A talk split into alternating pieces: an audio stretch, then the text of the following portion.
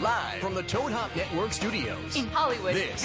is the ToadHopNetwork.com. It is strongly addictive. Radio worth watching. Radio worth watching. This is Vox Populi. Vox Populi, the voice of the occasionally interested people. A political talk show for people who don't spend a lot of time talking politics. The only agenda understand, inform, and entertain. Now, here's your host, Sean Astin. Hello, hello, everybody.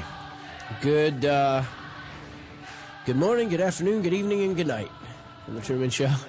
Right, Jim Carrey. Uh, because I don't know where you are. I got a lot of people tweeting me from England. Hey, all you there in the UK, and how about all you here in Hollyweird? And how about you over there, Uncle Mac, What up? Johnny Ice? Hey. Hey. Um, I'm just trying to. Um, hold on, my agent's calling. Sorry, I put it on mute. Put on mute. Uh, it's funny. I'm going to. Uh, you know, I'm a I'm a professional. My name is Sean Astin. I'll be your host today on uh, Vox Populi, voice of the occasionally interested people, here on the Toad Hop Network, um, where the frogs come to fly. Um, that's pretty good, right? that's Brilliant. Thanks, man. I just, I, just, I didn't even think about that. Can you imagine? Transmitting. Uh, There's so much to talk about today. Um, and I'm trying to provoke the Twitter sphere by sending out. I just want to see. I just sent a I sent out a picture. I don't know if it came through of this book. For those of you who are listening, I'm holding up a white magazine, kind of. Yeah, it's a magazine, but it's kind of one of those thick special edition types, and it's Variety. It says. Wow. Now it's the uh, director Rudy. I'll If call- I were you, I'll I'd call him put it on silent. though. Yes, but sometimes it, the people calling it it's pertinent to the show. All right, fair enough. All right, I could turn the ringer off, but Oh, yeah. uh, okay. Put Uh, a coaster under it. can I get back to this very important point I'm making about this here? A coaster on the under the phone. Very That's good. not going to stop the vibrating from the phone doing anything. Um, usually the issues here have to do with not having a call screener, so I have to like answer the calls. Oh, by the way, I have a new I have a new plan for that. I have a new plan for that. We um, if and when folks decide to uh, take up the challenge, this is me adjusting the microphone. it's a spanking the input on the show. uh, and, and and other show. I'm going to do like at least 90 seconds uh, to two minutes with a person. If there's nobody calling in after them, we can talk. You know, whatever the the appropriate length is for that uh, call. But if other people call in during that call, I'm not going to answer it and put them on hold the way I usually do, kind of interrupting the flow of the conversation. I'm just going to trust that they that they know to uh, to hang in there. We don't have a call screener, so uh, just hang in there with your call. I can see the number popping up, and and once we get to the 90 seconds or two minute mark. Um, unless we've already exceeded it with uh, the caller on with, uh, at that point we'll uh, I'll say goodbye to the caller and switch on to the next one. It's Let, just let me just condense this uh, Yeah. uh, clearly. If you're saying to the listeners, if someone's calling in, let it ring. Let it ring. Let it ring. let it blossom, let it That's flow. it. Yeah, He'll get to you. Sean will get to you. Just let it ring. Let it ring. That's right. Just let it ring and, and have faith. And, uh, and and and the reason I do that is because it's annoying for all of us to have to go through the uh, call screener in real time while juggling a, a listener or caller at the same time. So okay, so that's the idea. You're, you, how did you phrase it? Let it ring. Okay, so we'll let it ring. All right, getting back to my other point. What I'm holding up here for the camera, for those of you who are listening, you can't see it, but I shall describe. It is a magazine um, kind of special edition booklet. Uh, Variety is one of the two Hollywood industry publications.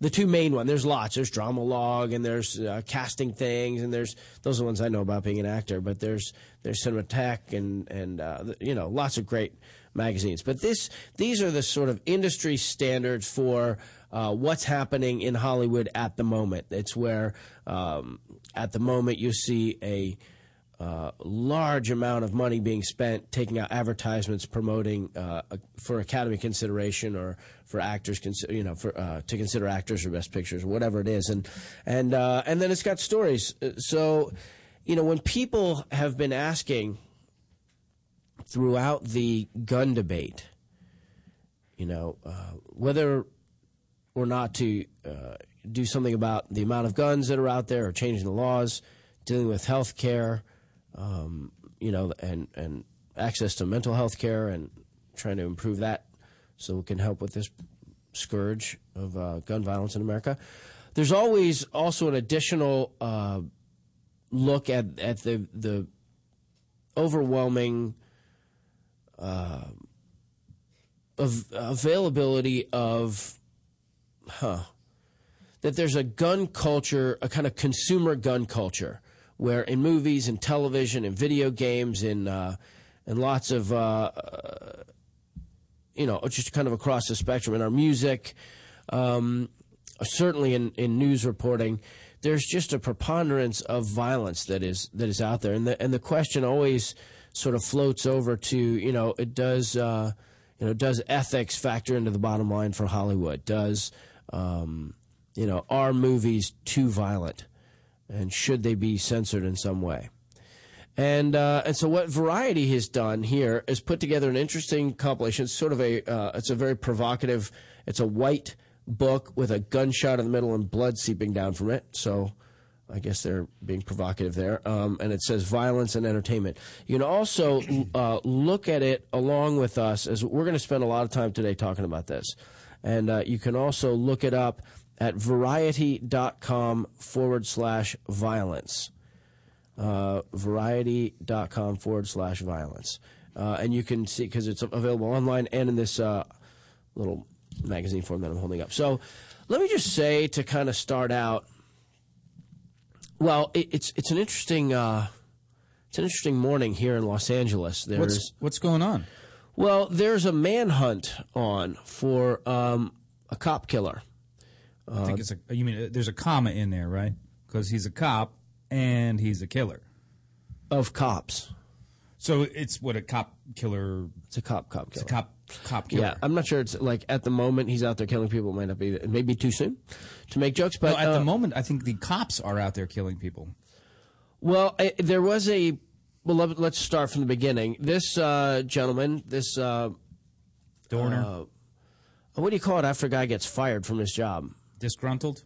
Well, he's clearly disgruntled. This ex, you know, this disgraced former police officer Yes. from LAPD. Um, Torrance police, I think. Uh, is it? Yeah. Okay. Um, and he- and he was he was also served uh, in the um, in the in the Marines in the Navy. I think he was in the Navy uh, and had a big security clearance. I know this because uh, he published a manifesto. That's, that's always trouble. The word, well, the word manifesto is never good. Anytime You never hear about like a poetry manifesto. But uh, massive manhunt underway for uh, ex cop after Riverside police officer fatally shot. He ambushed allegedly. I suppose you're supposed to always say allegedly. innocent till proven guilty, my friend. His name is Dorner. Dorner. Officer, do you see it? Uh, I think it's, it Yeah. Christopher Dorner. Christopher Dorner. So, uh, f- former Navy, and then a, and a guy, and I guess he left, uh, I think in 2009. Uh, he's published this 20 page manifesto, which I looked at a little bit of. I read the first, I don't know, four or five pages. What'd you think? Well, it started out as a, a kind of cogent breakdown of of his sense of injustice about what happened. He brought um, a, a police brutality. He sort of crossed the uh, the thin blue line and and and reported uh, an officer that he was on duty with for having kicked a suspect uh, a, a few times or kind of abused a suspect, and then that went through a whole process, a whole. Um, review process.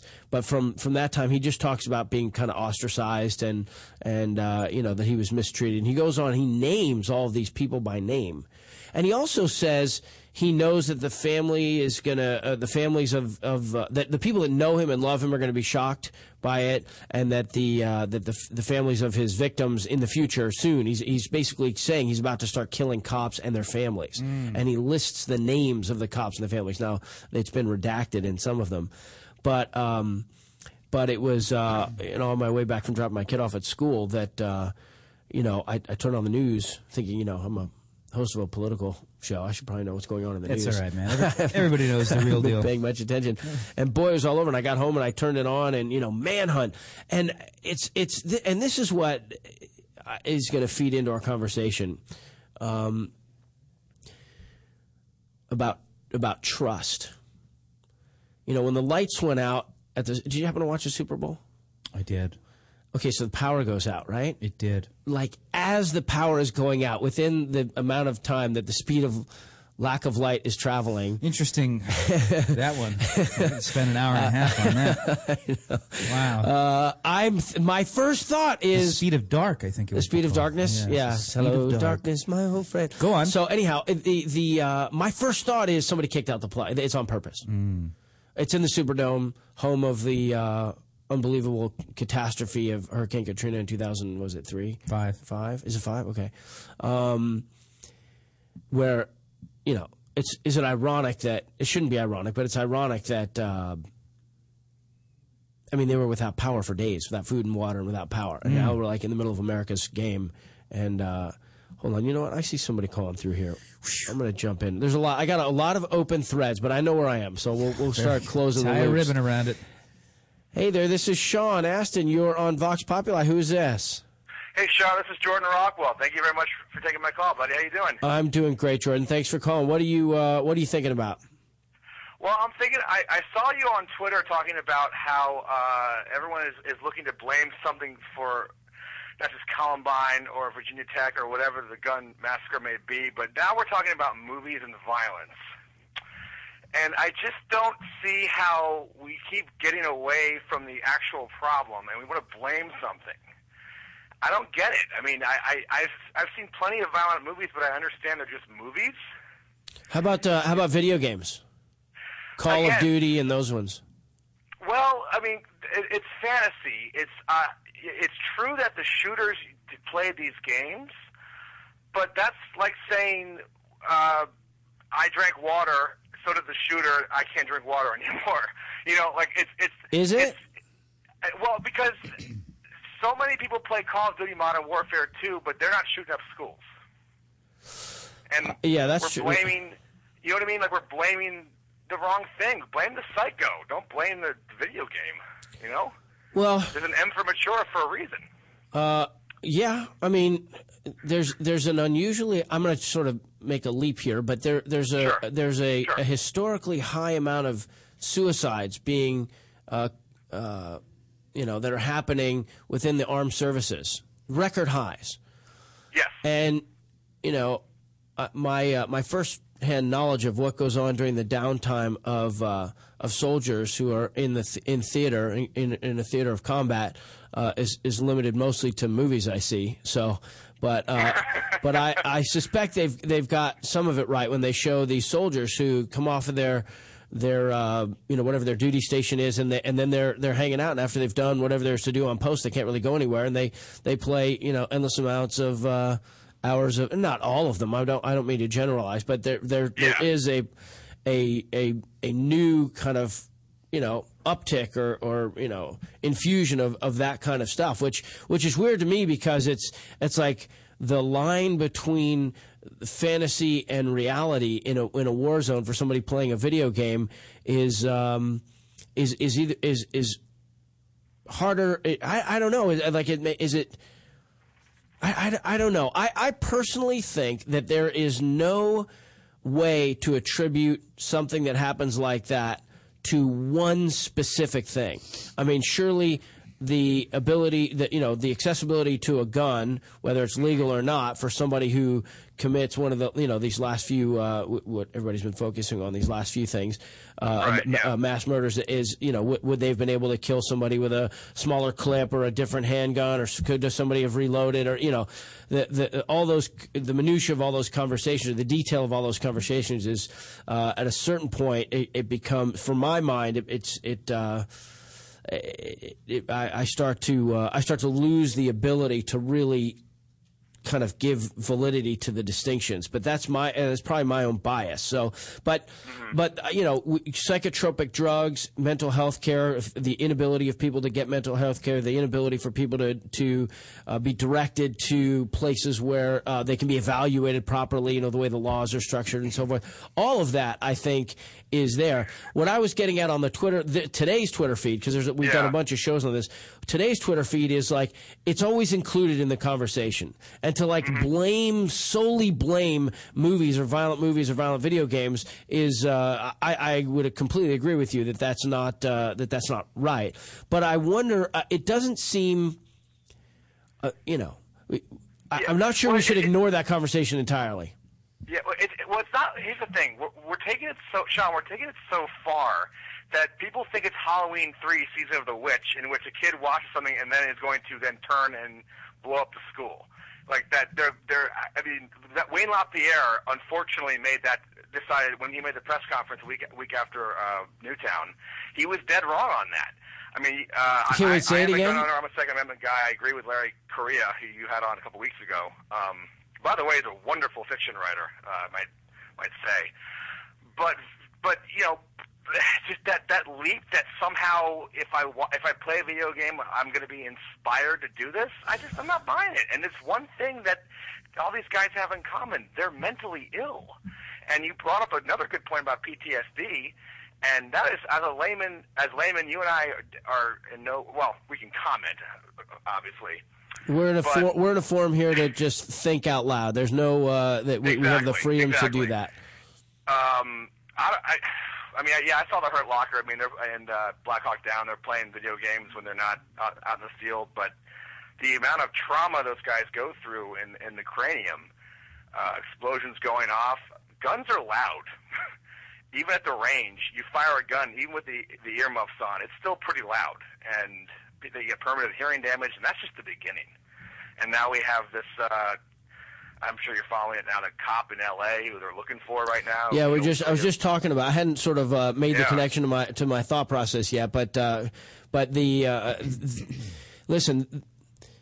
There's there's a whole spectrum of things to consider. At the moment, I guess what I'm trying to evaluate is when I walk into a room at a friend's house and the 15 year old kid is uh, is is sitting there, uh, you know, for 10 hours a day, logged in. You know, I, it, lo- it looks. I can sit down and play the game too. I like those games. I have. I have fun. They some make me yeah. nauseous. The first person shooters, but but I, you you it does Yeah. it does occur to you like, huh? I wonder if this is really that healthy for this kid to be doing. You know, and do we have yeah. like video game hygiene that uh, standards that should be included in those those ratings? You know, it's. I think it's a, a conversation worth having. Make your final point, and then I'm gonna jump on to this next call. Oh, oh, sure, sure. Uh, you're, I think you're absolutely right. You know, when I when I grew up, um, you know, when I was eight years old, I saw the Goonies. By the way, thank you very much for shaping my childhood, Sean. Uh, but I, I, every day after school, I wasn't in front of a video game. I was out playing stickball. I was out playing wiffle ball. I was out running around playing capture the flag. And I, I think you're you're definitely onto something. It is not good for kids to be sitting in front of the TV all day long. Yeah, No I, way. I uh, Don't need a PhD to, to know that. Uh, well, all right, you know, but you know what? There's a lot of places in uh, in our society that uh, where that's that's hard to do. You know, there's there's there's uh, you know, so so we'll all right. We'll con- we'll we'll continue to think about that. Jordan, make sure you call back, man. I really appreciate your uh, your viewpoint and and uh, you know, I think you and I just want we we just pulled we've opened even more threads. Today's the day of opening threads that may not get closed. Yeah, Sean, thanks for taking my call. I apologize. I know I called in and and six cans of worms popped out. That's all right, man. That's what we do here. That's what we do. Bye, man. All right, thanks a lot. Bye bye. We got another caller here. Hey, this is Sean Astin. You're on the air. Who's this? Hey, Sean, it's Brett. Hey, Brett. Cecil Hey, B. I'm good, brother. How are you? Uh, pretty good. Pretty good. Good, good, good. Watching your uh, news story unfold in L.A. with uh, great expectancy. I hope they get this guy soon. It's terrible what's going on there. What's the latest, Brett? What do you see? Um, it, it- a lot of panic. Um, you know, I, dare I use the the T word? But I mean, this guy's a terrorist. He's causing terror. There's no question about it. There's And- no question about it. And the- you know, you've got police officers, law enforcement gets pretty twitchy when they get shot at, and as they should, and uh, so they're concerned. And and he's gone after family, which is terrible. Um, Yeah. So It's pretty awful. You know, it, it's it's a big mess. You got a lot of people living very close together, and rush hour is going to hit in a few hours, and it's it's going to be. Uh, Well, if he goes out in tra- if he goes out in traffic, he won't last very long. And I, and I, you know the the question the the the uh, the part the the water cooler speculation is will the guy uh, ever see the inside of a courtroom? And I, I you know. Uh, I was I was starting to go uh, into uh, you know a blue thought on with blue doesn't tend to. No, it doesn't. It doesn't. So, but I, you know, he he he in the in the manifesto. I read I read a few, know, four, five, six pages of it, and he he starts out seeming like you know a kind of you know a whistleblower who's who is building a solid case for himself, and then he just degenerates into. Uh, you know, just kind of a kind of a ram- yeah, kind of rambling, nonsensical, Yeah, uh, clearly just like angry. If you read the whole thing, and it, it, it's he's he's clearly insane, um, and uh, especially if you can find a copy of the unredacted one, um, where they, they've cut quite a few pages out in the media. Most media outlets didn't didn't print out the whole thing, and, and part of it because he names names, and, and you know they're being responsible there. But he gets onto a long rambling diatribe, um, you know, about gun control and and uh, about respect for the president and and you know the ability of uh, people to be buying these things. He's kind of he's kind of like the bizarro world, you know, an- version of like the the anti-abortion person who goes and bombs a clinic. Well, this is the gun control guy that is now shooting people. Yeah, he's he's uh, he's one of the the villains in a comic book. Yeah. Oh, yeah. It's it's it's you know it's I, the first time I read the story. If it's- I mean, if it's almost accurate- a Hollywood story. I mean, if it's, really- accurate, I mean, like we look at this manifesto as though it's uh, you know convinced that because it's out there, it is what it purports to be. That it is from him. That what I was going to get on with Mac about our our society, our life, life in general, is that no matter who you are, how cynical you are, if you're existing from a day to day basis, you're you have to trust. You have there's no chance you have to trust other human beings to, to deliver your food to you, to uh, you know, to do any to to you know to, to teach your kids, to not steer into you in oncoming traffic.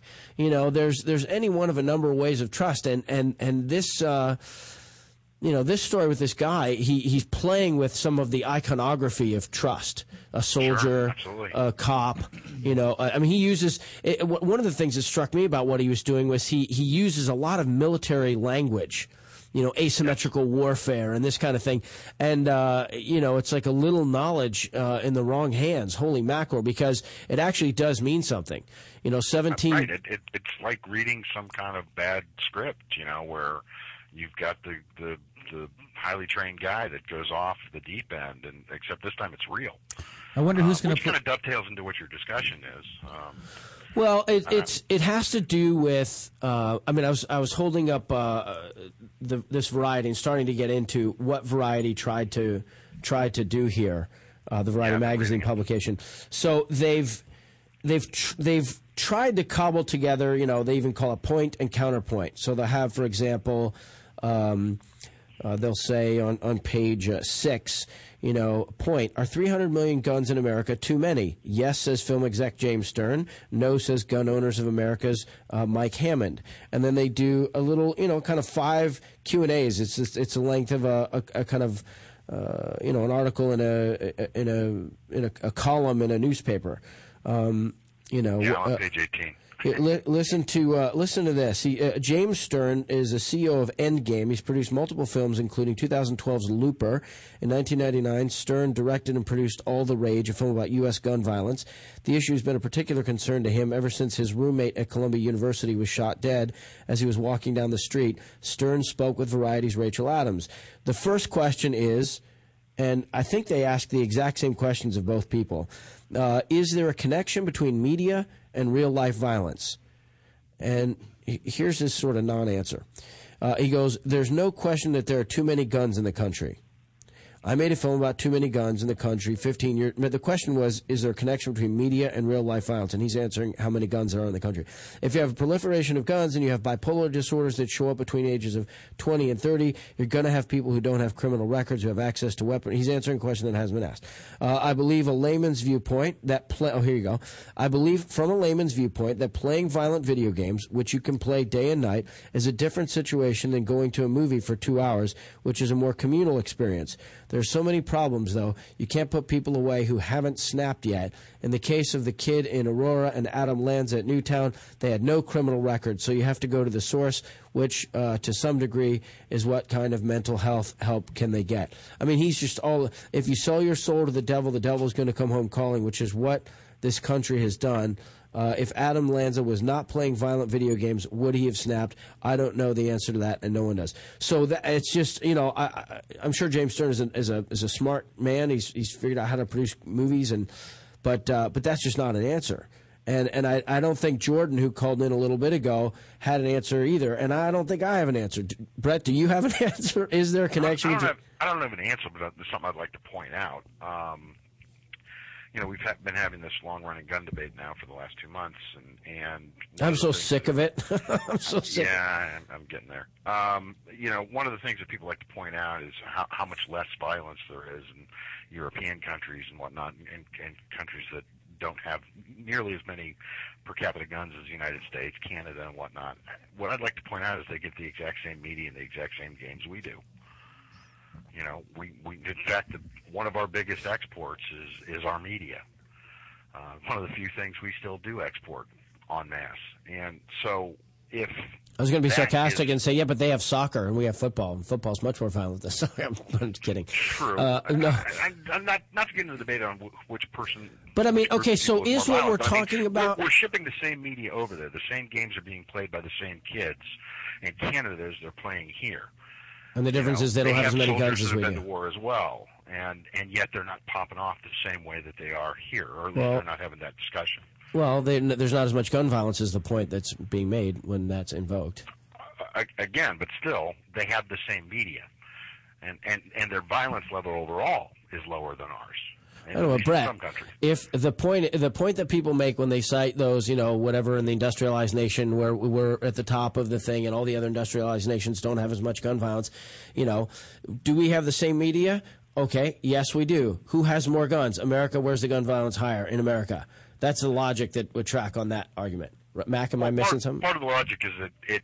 The question is, it doesn't cause violence because the gun's the tool. If you're going to be a violent person, you're going to grab some tool, whichever's available. If they don't have guns, they'll grab. Well, there. else. Let's think about that for a minute.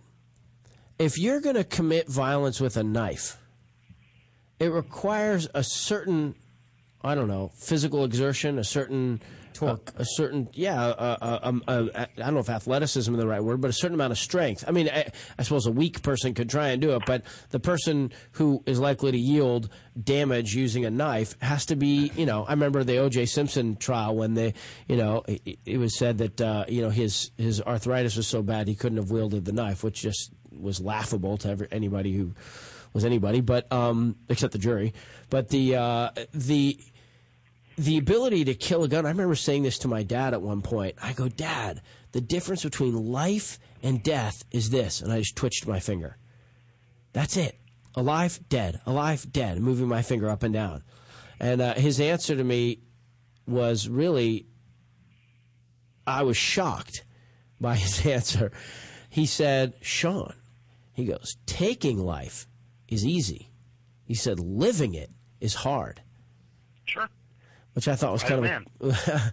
I know, but Actually, it's, it's harder than you think, but wise man, very wise man. Yeah. Um, but you know, my my issue or uh, my point, I guess I would say is, uh, you know, it doesn't take much skill or strength or anything to stab somebody. It it, it takes more to actually get that final kill. Obviously, uh, more luck, more skill. But I mean, in terms of the violent act itself, the act of violence, you know, the mugging, the rape, the the attempted murder, um, we're we're still ahead of the game for most countries, and and in these countries that they're that in the first world at least are are getting the exact same media. They're playing exactly the same games, the same number of hours. what do you we mean are, we're ahead of the game? off. What What do you mean we're ahead of the game?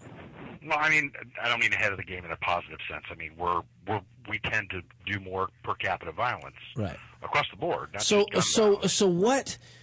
You know, are, are, is there in your mind, Brett? Is there any way in which being exposed to, I mean, this guy, uh, uh, Mr. Stern, James Stern, is making the case that movies are a different experience because you go to a theater. And now the irony is people are getting killed in movie theaters, but the uh, the I'm using the word ironic incorrectly. But anyhow, the uh, the the I don't agree with his argument because you suspend your disbelief. Well, I mean, once uh, what you're in your pajamas, you know, you're the, you're in your own house. It's a cloistered experience. If you if it you know, or you're in an apartment, maybe if you're in uh, you know uh, of a certain income bracket, you don't own a home, you're you know, or you, you're in a whatever, and you're playing this video game. You get. I mean, I'm not exactly sure how like the alpha waves and the beta waves operate, like in the forefront of your brain. If you're you know, or what the ocular deterioration is if you just stare at a computer screen, you know, often without blinking for long periods of time. I mean, I've when I've played it, I'll end up like tears will come streaming down my face because I don't want to blink or I'll lose. I'll my character, I'll you know, will die or something. But but the uh, the, the you know versus going his that's his point. His point is movies are are less damaging in that way than video games. Do, do, do you think there's any way that the the there's any numbing factor to the the distinction between right and wrong when it comes when comes the moment to uh, commit violence, whether someone's been exposed to a lot of video games or movies and television or not. I, I don't think your sense of right or wrong gets diminished or enhanced from a movie or from movies or games. I think that that comes from your upbringing more than anything else. And, and if you're the type of individual that has that flaw that you're going to crack or that you're going to do violence, there's any number of things that could stimulate that. Um, you know, I don't, I don't think that you can single it out to one type or a group of types of media. No, what I said was, do, being a- does it having any kind of contribute? contributing factor to it. So your so your thing is it doesn't contribute, and you you think it's not right to assign any. Uh, I mean, there, there should be there should be no standards. Hold on, you know what? I've got a well, I, you know, Brett. I got not, a group of people. labeling, you know, so that people can make informed decisions, especially parents. But I mean, you and I grew up watching the most violent cartoons in the world. You know, Roadrunner. I never wanted to drop an anvil on anybody. You know, and it, it's it's more realistic now, and and. and but it's a different group of kids, you know, and they've grown up with that. They're more accustomed to that. I would have been horrified by what, you know, I'd had nightmares with uh, what my kids watch on a regular basis. And, and All right, I think you've I think you've animals. swung us to the. We'll, we'll be able to swing into the next caller on that uh, on that thought. Brett, thanks, brother. All right, have a great one. Bye, man. Take care, Brett. Hey there, it's Sean. You're on Vox Populi Live. Who's this? Hey, Sean. It's it's uh, Minister Sean from New Jersey. Minister Sean, how are you? I'm good. How are you? Good. You guys recover. You're, the process is, uh, of recovery is ongoing, I, I guess. Oh, geez. You know, there's going to be trees down around us for years. Maybe not years. I hope not years. Yeah. Well, God, it, it's amazing how how much there's still to be to be done here. It's just it's crazy. Are they predicting that this big storm that's going to hit the Northeast will make it as far down as New Jersey, or are you guys going to miss? It? Oh that? yeah, and and and we're supp- we're supposed to be flying out of here Saturday morning to go to Disney, and uh, we we just don't know if we're going to make it. So Well, I will hold a good thought for you. I'll say a prayer, and, and hopefully everybody on the East Coast will batten down the hatches and uh, and and weather this storm. Hopefully, people won't be without power for too long, and and uh, hopefully get to Disney, man. Uh, which way you going to Florida? You come coming out this way? uh, we're going to Florida. Well, have a great time. I'm sure you will get there. And uh, and let me tell me what you're think. Uh, you know, a minister's percep- perspective on this is going to be fascinating. Tell me what you think about whether or not being exposed to violence in the media, be it the news, be it movies that uh, depict violence, television shows, video games. Do you think it has an appreciable impact on the development and maturation of of, uh, of people? Well, I, you know, and I can only speak from my own experience because when you and I are about the same age, so when when we were kids, um, you know, my parents were very cautious about me watching, you know, the original Star Trek series because there was a lot of hand fighting. Um, you know, an anything that had any kind of fighting in it. My my parents were very averse to to me watching when I was little. Um, but I did, and I played with guns, and you know, I was a regular little boy like anybody else. Um, but it, it was it was what my teachers and what my parents and what the adults around me informed me uh, about in terms of right and wrong that had far more to do with how I systematized how I felt about violence, uh, and especially my own ability to inflict it upon other people. Uh, than any sort of, of television show or movie or game. And now my little boys are five and seven, um, and like my my five year old, he's addicted to Lord of the Rings. I mean, he he knows it back and forth, uh, and you know, I was concerned about, about, and I realize it's fantasy violence, but I mean, you know the violence that was in those films, Yeah. very very well. Heads getting Um, lopped off and everything else. yeah, and you know, I'm I I take the same kind of care um, to try to differentiate with him the difference between what's real and what's pretend. Um, you know, and in real life, this isn't what you you do to people, and and you try to incorporate empathy and uh, and a sense of responsibility about your actions. Uh, and you know, it's it's it, this argument has been with us for a long time. It's just different. I remember when I was little, it was you know, if you listen to that Kiss album, you know, it's just it's it's gonna warp your mind. Um, you know, and Look at us. It, it, it did.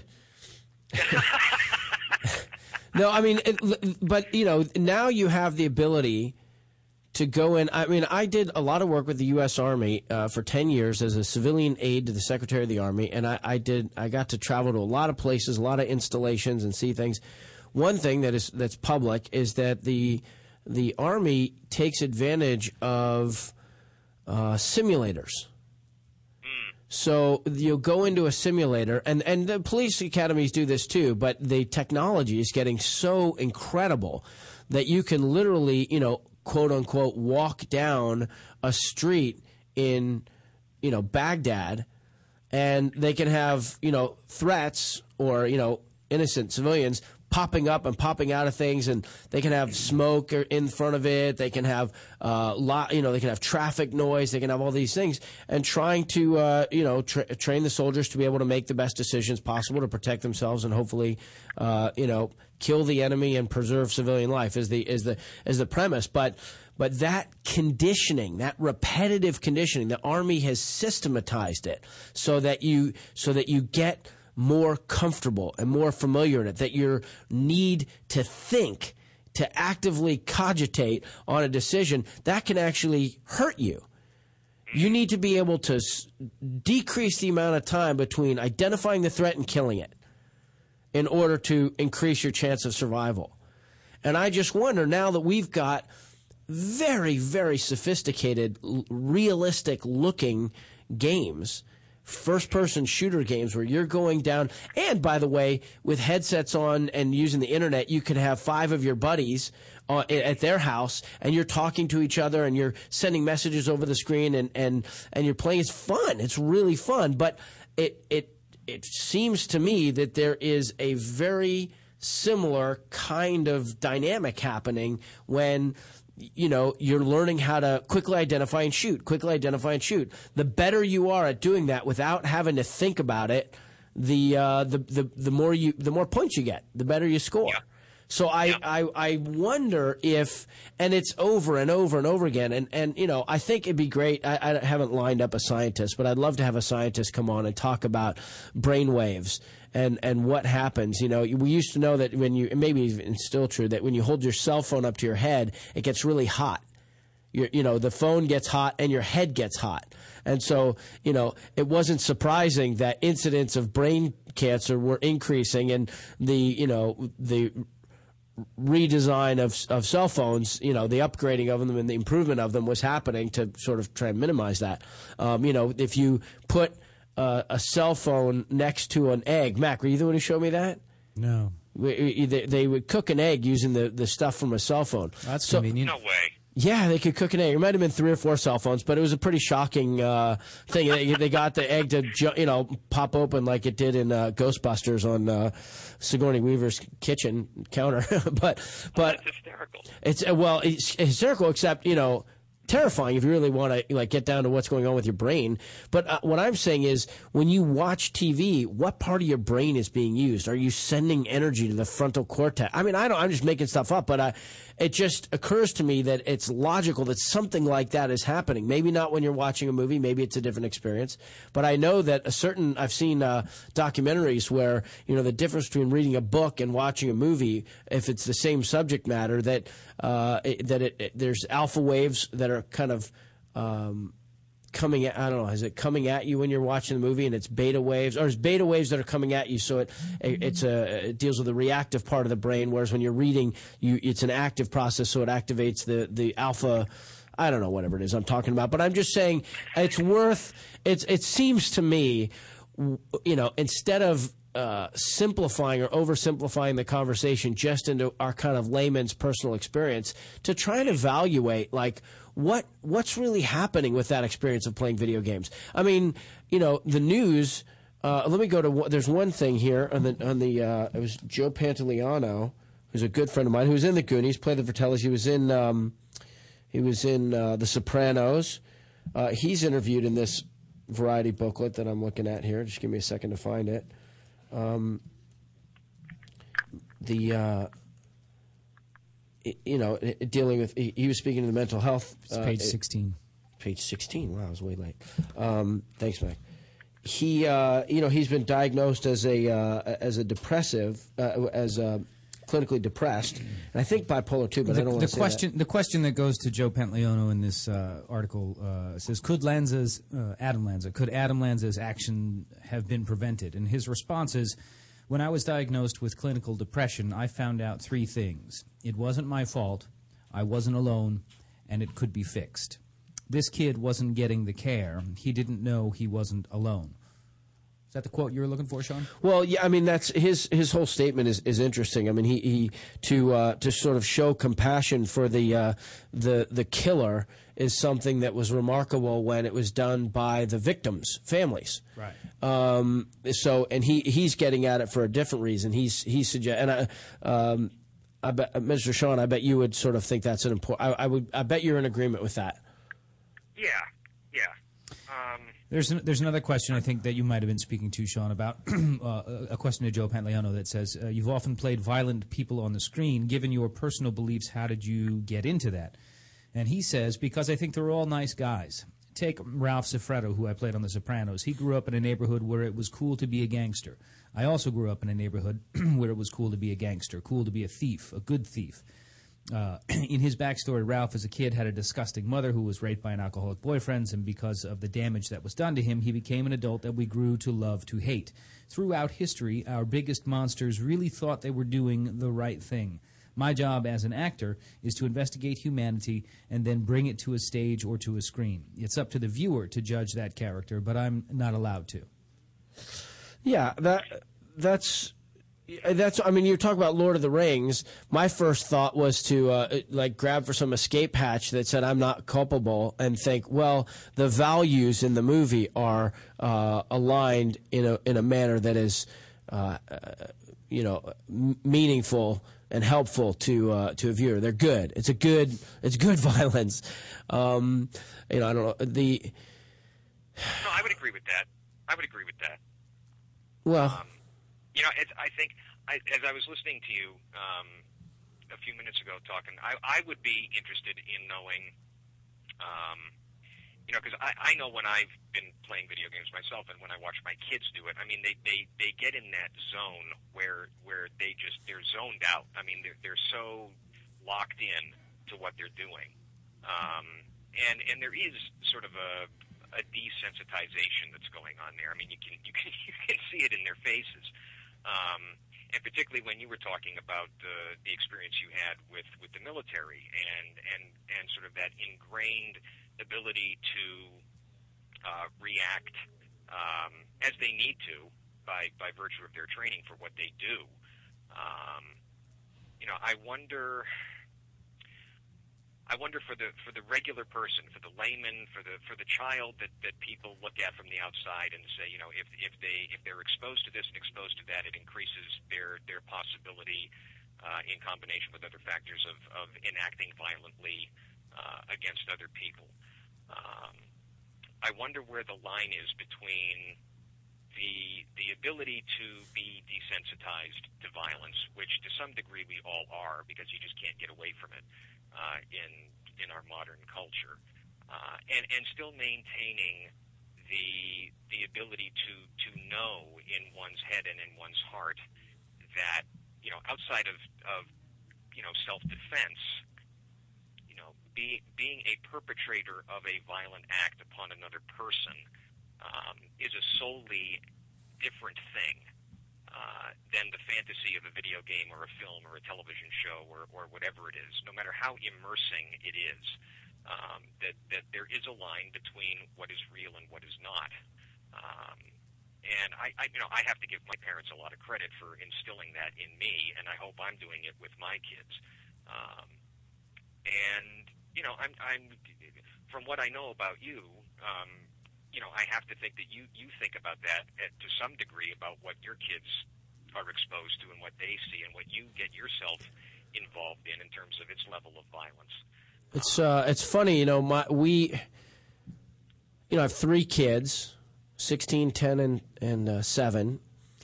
And my my attitude with the first one was well, with all of them is that they're sort of self regulating. They don't want to watch things that are too violent. They just don't like it. It makes it's it's scary. They don't want to watch scary things. You know, I'm not allowed. They, if I want to watch the news, it's like I have to go outside and smoke. I have to I have to like go, go find you know go find a. Uh, uh, you know, TV somewhere where, where they're they're not exposed to it. I mean, they, they have a, a, a violent rea- of a, a, a just a very strong reaction to uh, to those negative things. But with my oldest one, my my feeling was she can watch anything she wants to. I don't care what it is. From I mean, I don't know if porn would be considered, you know, I, I, would consider that. But, but my point was that there were no limits. The only caveat that I had, the only rule was that she would have to sit on the couch with me and the two of us would have to talk through what we just experienced watching together for as long as it takes until I'm satisfied that she has internalized it in a way that's healthy and constructive.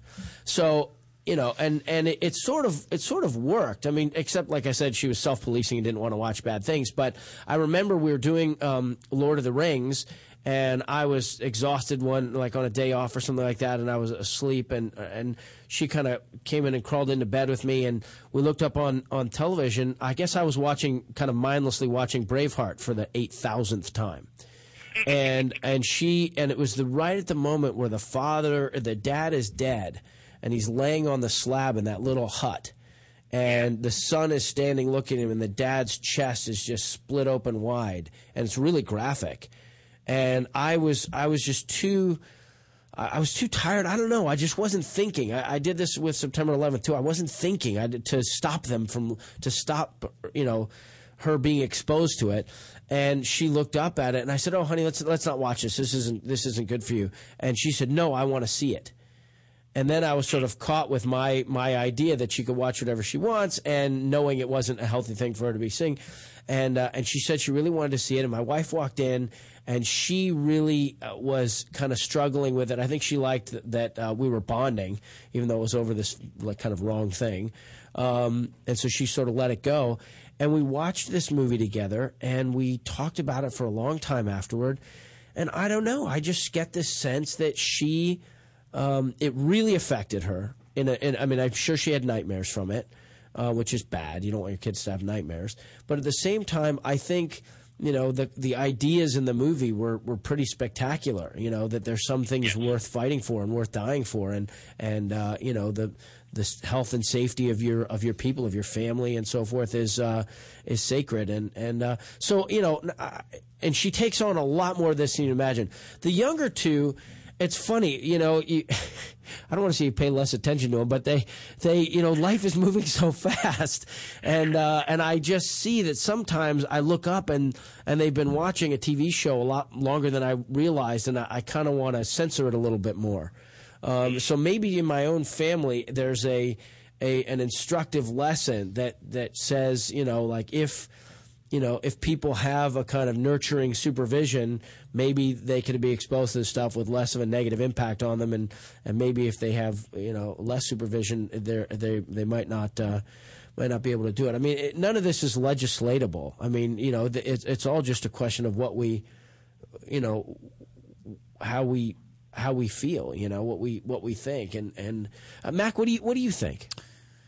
Oh boy, I have uh, I have a great deal that I think um, you know, I, I think it's I think it's very I think I think we're moving forward. I think I'm I'm real glad that we're having this discussion, and, and by we I just don't mean you and I and Minister Sean and Cecil B. And uh, I, you know, I mean it, it, seems like on a national scale there is uh, there is a discussion, and it may just last you know uh, until the end of sweeps week, but there is a discussion taking place about what it is that we are putting in our uh, in our heads and in our hearts. Uh, you know, uh, it, it, there's no doubt to me that um, you know there's a terrific influence uh, from from that that box in all of our houses. You know, we felt that uh, the influence growing up, Sean, because so many people were familiar with and and appreciated and loved and, and cared for and recognized our parents, and that's a direct result of the box in, in everybody's house or in a lot of people's houses. And, and thankfully, the association with you know uh, mom and dad uh, was pretty you know f- fortunate. They they enjoyed them, and as as a consequence, when they ran into folks in public. Uh, there was a, a feeling of, of, you know of, of gaiety and, and, and, and, goodwill, but um, you know a, a, lot of stuff on, on, on the television. Uh, you know since the television has existed, uh, depicts you know pretty serious violence, and more often than not, um, in a lot of, uh, of, films and television shows, the hero is the hero because he uses the gun quicker, and he uses the gun better, and uh, or you know beats up the guy uses the fist better, uses the fist stronger, or you know uh, outwits the bad guy, which is you know the kind of thing that I personally am a fan of. But what I'm what I'm what I'm thankful for right now is that we're having this discussion because I feel I really feel as though it is similar to other parts of our um, of our country's history where uh, you know something happens, a discussion is begun, and then uh, people move forward, and that's you know that's a good thing. In, in terms of the influence of uh, of video games, I have sort of a funny story. I, I, I played that uh, Grand Theft Auto Vice City a, oh, great, a, a, great deal a ways a ways back, and that I want to. I want to hang on one second. I just want to let uh, Minister Sean go for a minute. Uh, Minister Sean, thank you so much for calling in. Good luck getting out of uh, New Jersey and having a good vacation. Thanks, man. You're the best. Bye. Hold on. Hey there, this is Sean. Who's this? Hello. Hey there, who's this? Hi. Okay, sorry, I lost him. Go ahead, finish your thought, Mac. Oh man, I just took a bite of banana. All right, uh, uh, no, I played I played Vice City a whole bunch, uh, and that that particular game takes place in South Florida, in and around Miami. That's where the game is set, and so in the game, I spent a lot of time driving around uh, South Florida, around Miami, and a couple of years after playing the game, wow. I happened to be in Miami in South Florida, and I and I was I was driving, uh, you know, my my fiance at the time. I was driving her car, and I was unfamiliar. I thought with the territory when all of a sudden I realized I knew exactly where I was. I was like, no, we can take this straight up here. I was, uh. I had literally, I had gone, I knew the map, man. I knew where I was, and that. And then an eighteen wheeler spun at you with the on fire, and you got you got out your gun and shot the prostitute like in that game.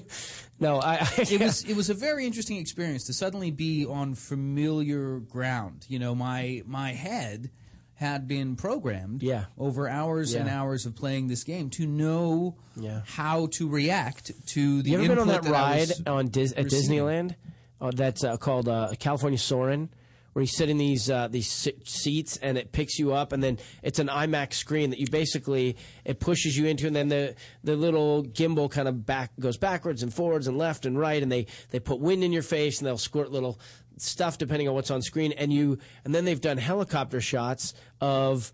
Uh, the mountains or Palm Springs or the ocean or whatever, and you really feel like you're flying over these places. My thought was they should do this of every city in America, and they should make this available because it's such a, an empowering feeling. I'm going to answer. Oh, I lost one. All right, let me see. Uh, let me see this callers. And and I thought, wouldn't it be great if everybody could have this? Not everybody can get to Disneyland. Not everybody can afford it. Not everybody like is connected to uh, to California as, as as I am. It's a pretty great state. We've got amazing stuff here. But the other, hold on, let me answer the phone real quick. Uh, hey, this is Sean. You're on the air. Who's this? Um, who's this?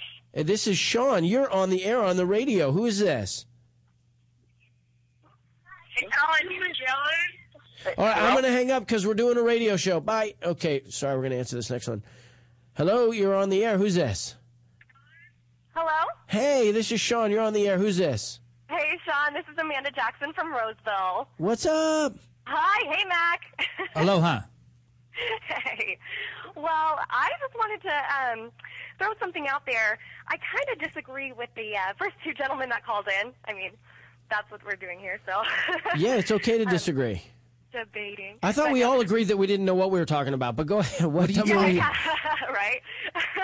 um, well, I'm 23 years old. Um, I don't have any kids, but um, I do have um, two young nephews, and I, you know, I I would not let them play a violent a violent video game. Um, I do think that it absolutely affects um, children, especially how young they are if they start playing violent video games young. Um, We'll talk about that. How do you think it affects them? um, I, you know, it it's not in a positive way. But I mean, does it? absolutely Do you think it lends them towards darker thinking? Do you think it makes them insensitive to? Exactly. I think it is. It is a darker thinking. It is a, um, you know, it is sort of. It is numbing. It, you know, because you said earlier in the show that it kind of made you want to uh, throw up at first when you first started playing it, and that's kind of Not because of the content, just because of the uh, the, the the the way it uh, the the movement in it, the motion in it. But I Oh, but I oh, oh. wonder. okay. But I actually wonder how that, if if you're affected by the motion in it, kind of like you know, epileptics have to be careful. There's warnings about that for kids who play video games. But I wonder if what's happening in the way the the screen is moving and that whatever it's doing on you internally, combined with the ideas of shooting a prostitute in the head. I, I say that because that's what Mac mentioned. Grand Theft Auto. That was a feature of that game. You're a drug dealer or something like that, Right. and and uh, so. But but go ahead. right. I thought that was funny, Mac. He stepped out. Now he's now we're all alone. Well, we Oh, got no, Johnny. okay. We got Johnny Ice with us. Um, well, I, you know, it, there, some people really, like when you are older and, you know, you, you know right and wrong. Um, and you, you can play those games and that's fine. You know, that's totally fine. You make your own decisions and sometimes it doesn't affect you, you know, for the most part, most people.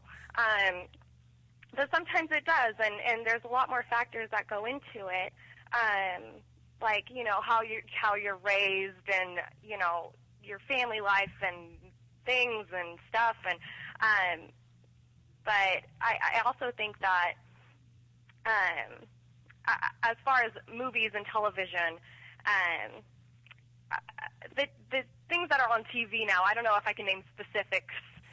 Well, I okay? pulled uh, there's Dexter is one. I pulled up a list, and, and Dexter sort of popped up there. But there's also like the the crime dramas, the CSI, and the ones that have. Uh, there's always an autopsy going on, and Oh yeah, and uh, like you know the Hawaii Five. the following with Kevin Bacon that's on Fox right now that they just uh, premiered a couple weeks ago.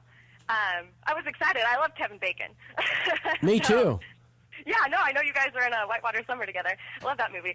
Um, There was violence in that. We- What? uh, there was violence in that movie. There It's- was violence It's funny as I think about it. As you're talking, and I'm looking Um, at Twitter. But I think, yeah, yeah. Oh wow. But um, I, I'm just saying, like, some people don't believe that it it really does, like, doesn't have an effect. Um, and, Well, I think they would say you know, an I'm- I'm not affect enough. it- w- w- Is it? I think they would say, is it enough to affect someone's decision to break society's moral code and commit violence on somebody else? Does it have that potentially negative an impact on? You know, maybe it does on a few people, but on you know on enough people where where the society should consider adjusting its behavior. I mean, what do you what do you think? Right. You know, I don't think it has that much of an effect, but I do think it's getting worse. Um, you know, media uses uses um, uh, I don't. I should say companies use the media to sell, um, and so It media does? that's just there for entertainment, uh, and it's you know you're showing violence, sex, thing, you know all this stuff. It, it you know the selling for companies works. So if you're, you're you know using it for entertainment as well, um, it, it kind of changes your uh, perspective, I guess, on on some things. Well, I think uh, I think you you've just touched on something that we'll, we'll get into in the in the second hour here, but uh, but the, the the connection and the combination of sex and violence uh, can have a deleterious effect on a lot of people in a lot of different ways. So, all right. Well, thank you for calling. I'm going to go now, and and uh, I think you've. I think you're. I think you're right, and I think the other callers would agree with you that it has an effect on people. It can't not have an effect. It's just a question of how serious, you know, to what degree that effect is, and and should it should that have some, you know, impact on gun legislation and and you know mental health laws and and what other people who.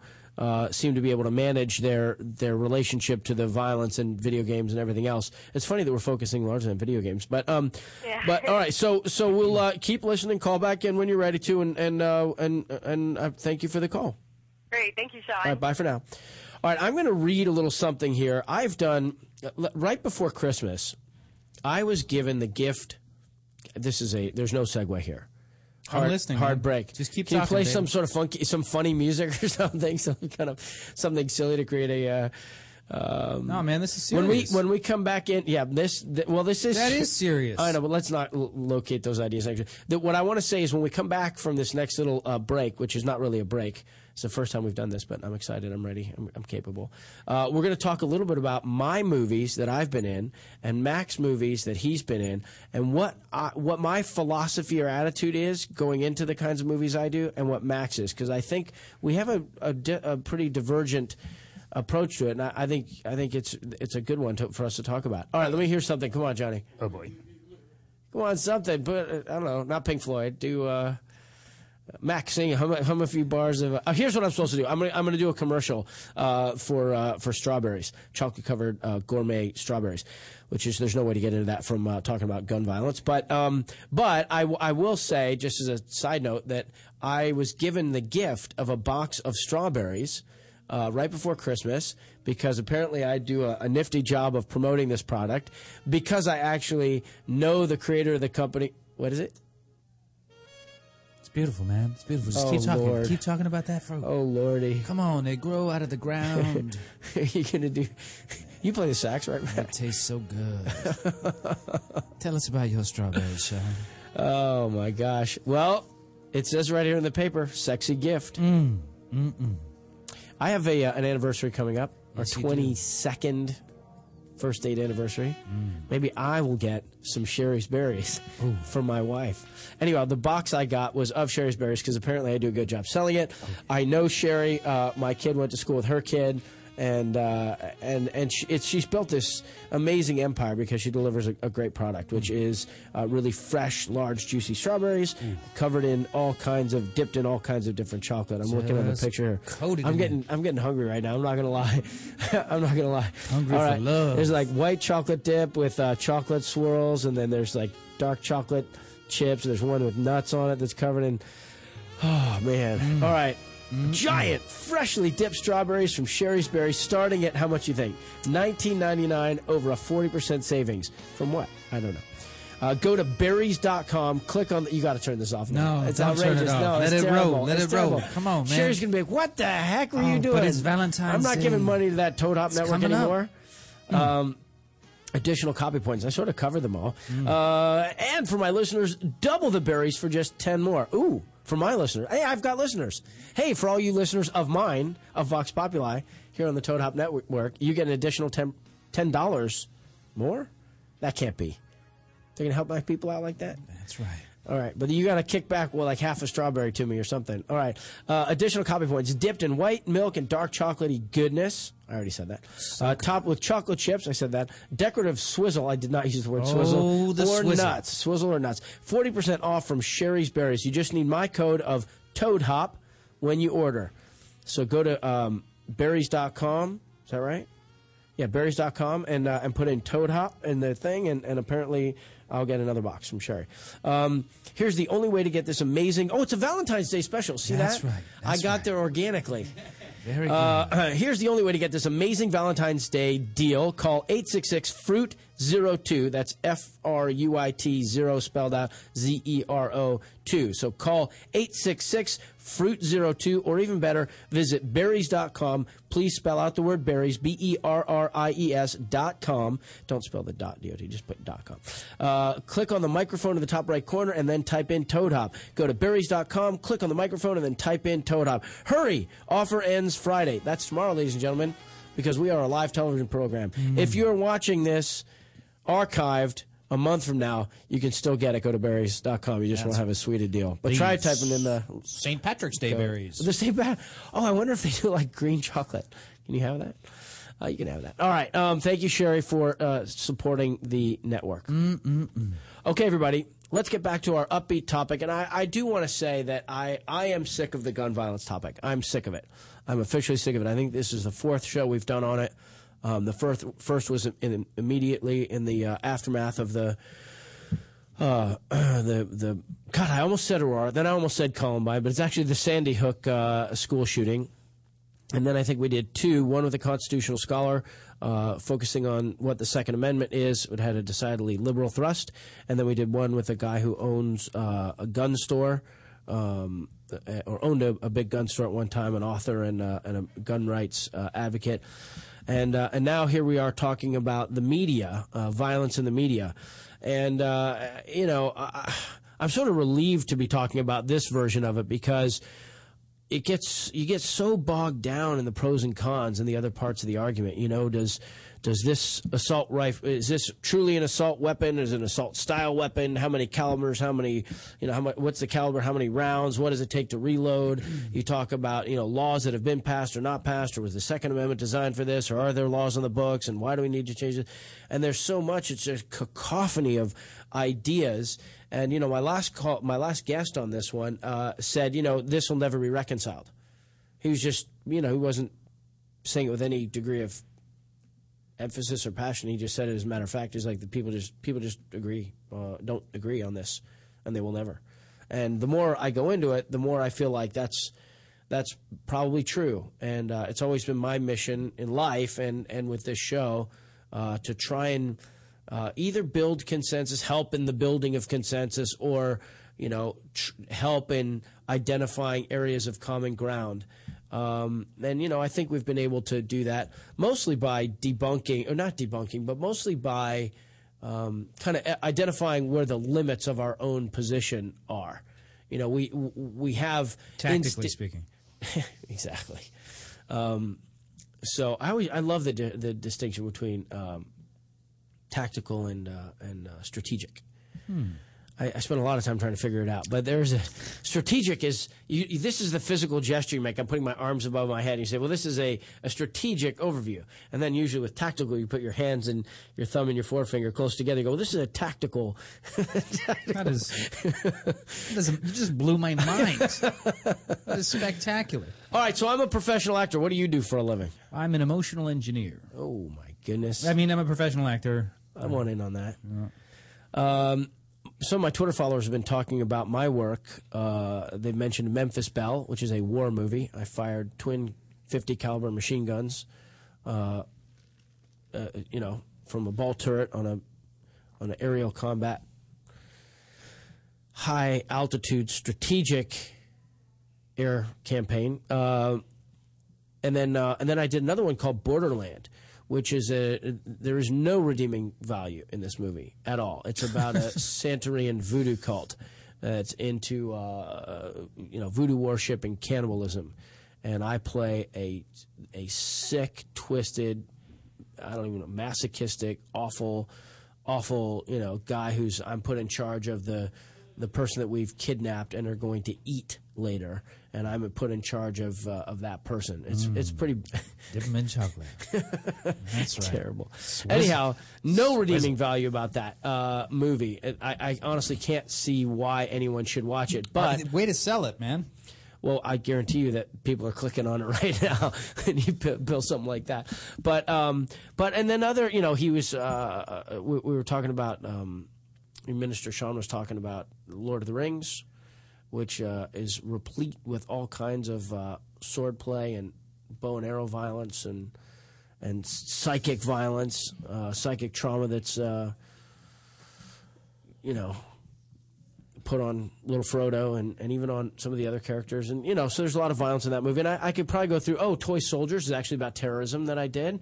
It's about a school that gets, uh, of uh, a boarding school of wealthy kids, uh, you know, kids from influential families that gets taken over by Colombian terrorists because the, the father of the Colombian drug lord is in prison in America, and he thinks that if he threatens them, that they'll let if he threatens the families that they'll use their influence to let his father go, and uh, so there's um, there's shooting. Will Wil Wheaton is gunned down by one of the terrorists in the quad, uh, riddled with bullets with a with a machine gun. I or a he's okay. uh, he is now. He's got three million Twitter followers. But at that point, at that point, he was uh, it was it was rough for him. Um, uh, my character grabs a gun at one point, but just uses it to direct to the uh, students who he's helping evacuate. Uh, strategically, he uses it It was, strategically. that was more tactical, actually. very good. Um, so I'm sure that I've done a lot of other movies, um, and I, I was just saying the other day to to a, a guy who directs a lot of westerns, like I really want to shoot somebody in a western, you know, like in the old the old style, you know, like you were saying, the faster draw or you know something like that, a bad guy in a saloon. And, Yeah, and, man. uh, yeah, get get a. Go I out there know, I know, it's terrible, but you want I'm, to be the first kid on your block with Yeah, a but confirmed. I just kill. watched Full, Full Metal Jacket It's a again. great picture. That's a great one. That's a great one to talk about. Sure. Uh, in this context, um, it's funny that we've emphasized mostly uh, video games, but uh, where uh, conversely, in your career, What are you getting at? I want to know the less than a handful of times that you've portrayed a character who commits violence. Actually, the last uh, year and a half has been uh, a pretty grisly one for uh, for the uh, the old Macker career wise, and it's interesting because uh, Dad said to me before I moved back to Los Angeles, as I was saying, you know, Dad, I, I worry about the kinds of jobs that are available because more often than not in television, the part that you get to play as a guest actor is the one that either stabs somebody, shoots somebody, rapes somebody, punches somebody, beats somebody up, or uh, you know is related to a situation like that. And he said, "Well, are you are you willing to dance with the devil for a little bit to make rent?" Well, we've done a two soup, a two step, a Watusi.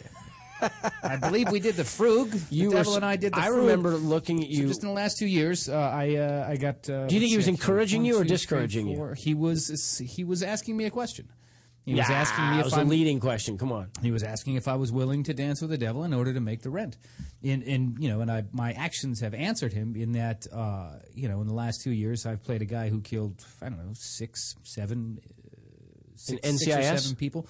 No, that was Criminal Minds. I played a guy that, uh, you know, uh, beat the hell out of his wife to death uh, on uh, Prime Suspect. I played a guy that used a gun in self defense uh, to kill three people on NCIS. Uh, and, uh, Oh, I had to cut my wife's leg off on uh, Grey's Anatomy, um, but that was Medical. That was different. That yeah, was it was it was, an, it was an emergency. All right, so you're. I- I remember having a similar. and, you know, but the the rent has been paid, so good for you know. Bully for me. The the wife has been fed, so bully for me. The cat eats handsomely, so bully for me. But you know, in the big picture, I don't know, man. I don't know. I don't know. I don't know. I'm glad that we're having this dis- discussion. I'm glad that this discussion is taking place, you know, uh, on, on on a bigger scale. Because for a number of years, uh, you know, uh, you know, a, a lifetime ago, I caught a lot of flack from the uh, representatives that I had at the time because I didn't want to go into audition for the part where the guy was the hero with the gun because I I didn't. know. I think it cost you a lot of jobs. I'm sure it did. You know, I'm sure it did.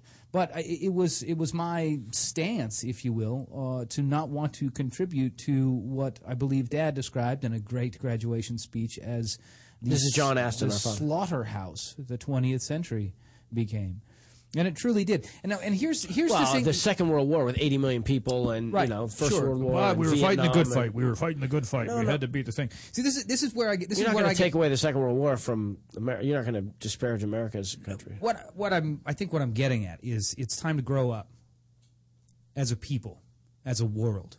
It's time to grow up. It's time to stop beating each other up. It's time to stop attacking one another. It's time to grow up. You know what I mean? I don't care what religion you practice. You look at the hero of that religion, he's a peaceful man. Allah, Muhammad, uh, you know, uh, Jesus Christ, uh, Moses. Uh, there- these are these are this is there's there's peace in there. If you read the tenets of those religions, there is peace. All right, Buddhism all about peace. All right, so it's t- it's time to grow up. It's time to grow up. It's time to stop killing each other. For what? Well, so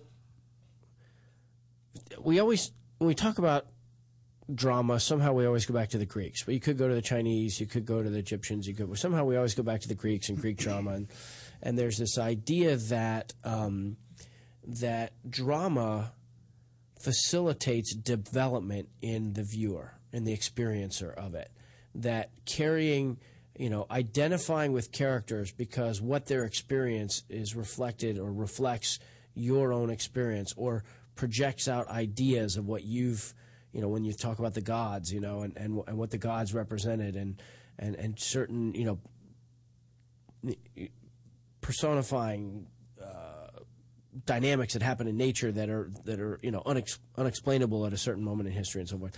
The that there's the Greek word catharsis, which means roughly like a, a, a, a like a cleansing, a purging, an arrival at a, a, at a state that's that's more uh, whole and more healthy for having gone through that experience. So. Um, you know, you look at uh, you look at some of the movies. Uh, you know, I, I looked up, I pulled up a list here, and uh, I want to see the hundred top violent movies. And the number one, I don't know how they chose these things. Uh, maybe it's just the frequency of the which I, I don't know, but Die Hard, um, and then Clint Eastwood's in like four of the top. Uh, Fistful of Dollars, The Good, the Bad, and the Ugly. Is he the outlaw Josey Wales? I can't remember. No, I don't think. Uh, Unforgiven. Then you get, I'm just going to go down Pulp Fiction. I mean, we've got a movie right now nominated for Best Picture called Django. Have you seen Django? No. Whew. Whew. It is, uh, it is, it is violence. Uh, it is, it is pure, um, um, pu- pr- prurient. Is that a word? Prurient? Yeah. Yeah, it's a word. That's a word? Yeah, yeah. What does it mean? It means sexy. Yeah, uh, sexy? I'm looking it up right now. It means uh, primal. It means base. It means sexual. It means uh, strawberries. Stop. Prurient, having or encouraging an excessive interest in sexual matters. But somehow isn't the u- the word used? Um, I mean, like I was saying earlier, sex and violence are very closely linked, and the damaging impact that that has when done kind of wantonly or recklessly for effect, I think is uh, is, is really potent, and, and, and we should unpack that a little bit.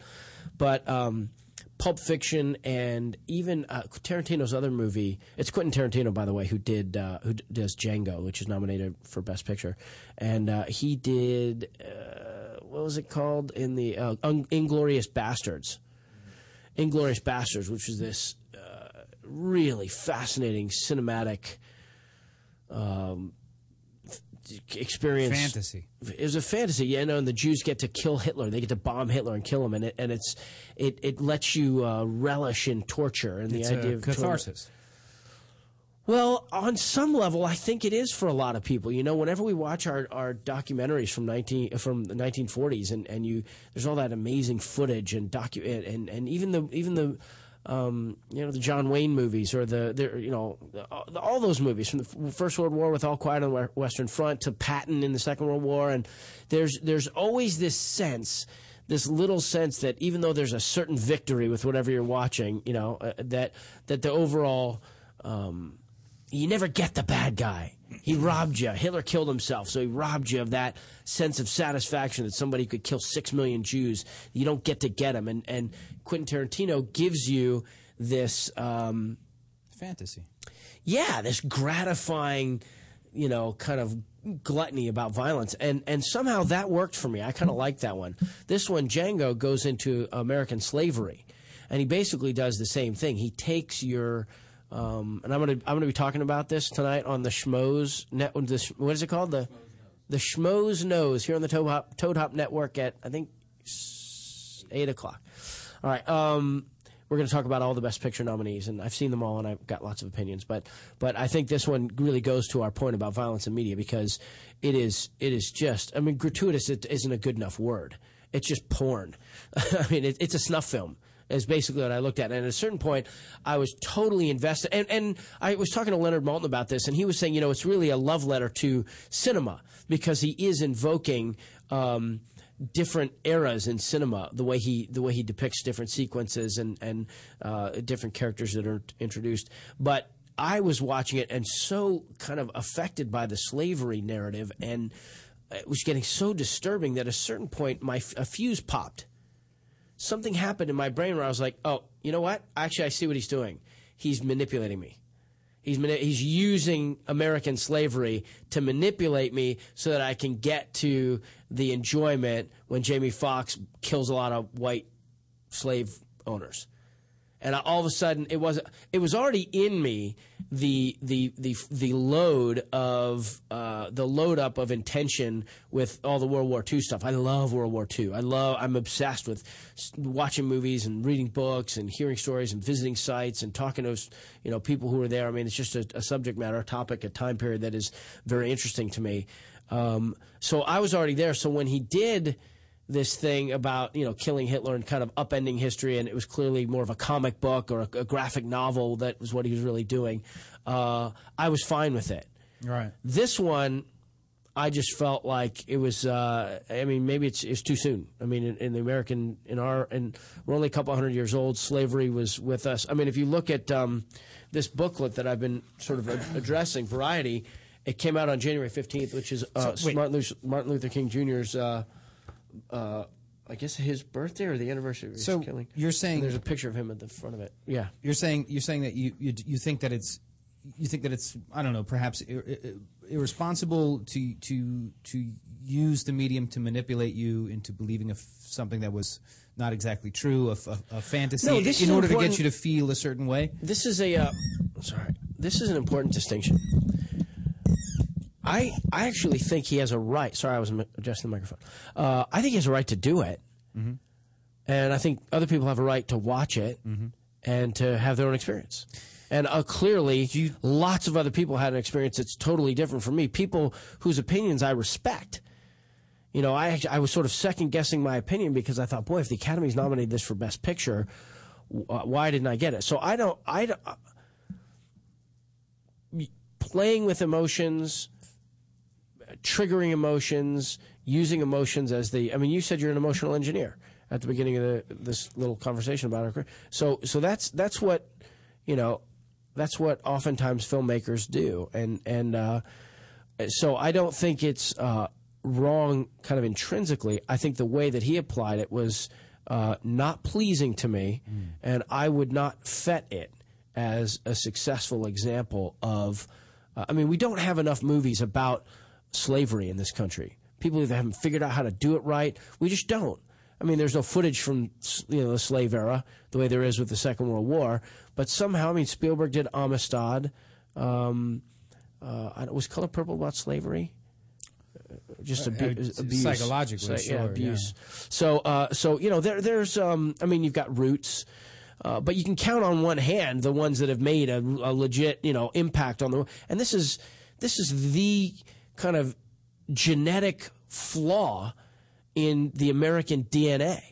This is our corruption, the slave movement. So you know you cannot, you cannot, and, and okay if you want to do satire, if you want to make fun of things the way Mel Brooks does in History of the World, or the way certain comedians can, they can take the most awful situations and they can kind of, you know, make you make you laugh at it, and, I- and that's fine too.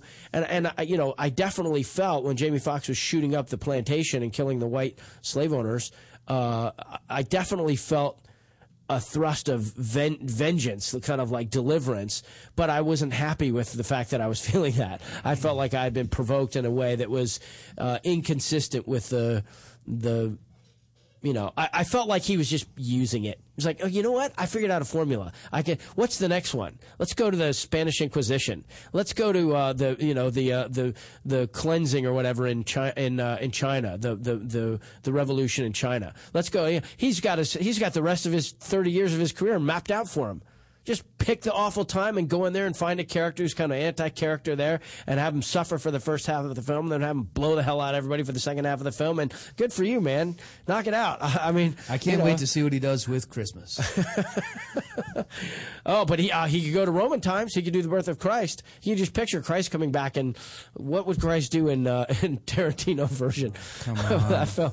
Pontius Pilate. What would what would the uh, Unbelievable. uh, well, uh, this is what I'm saying: is he takes the most, you know, the, or Muhammad. I wonder if he would treat Muhammad. I wonder if he would treat Muhammad if if he would, or if his own, if he would be. Uh, uh, I want to be careful how I say this, but in the parlance of the filmmaker who invokes the freedom of expression and the bravery it takes to express oneself freely. I wonder if he would apply, if Quentin Tarantino would apply his sense of freedom bravely in some depiction of Muhammad.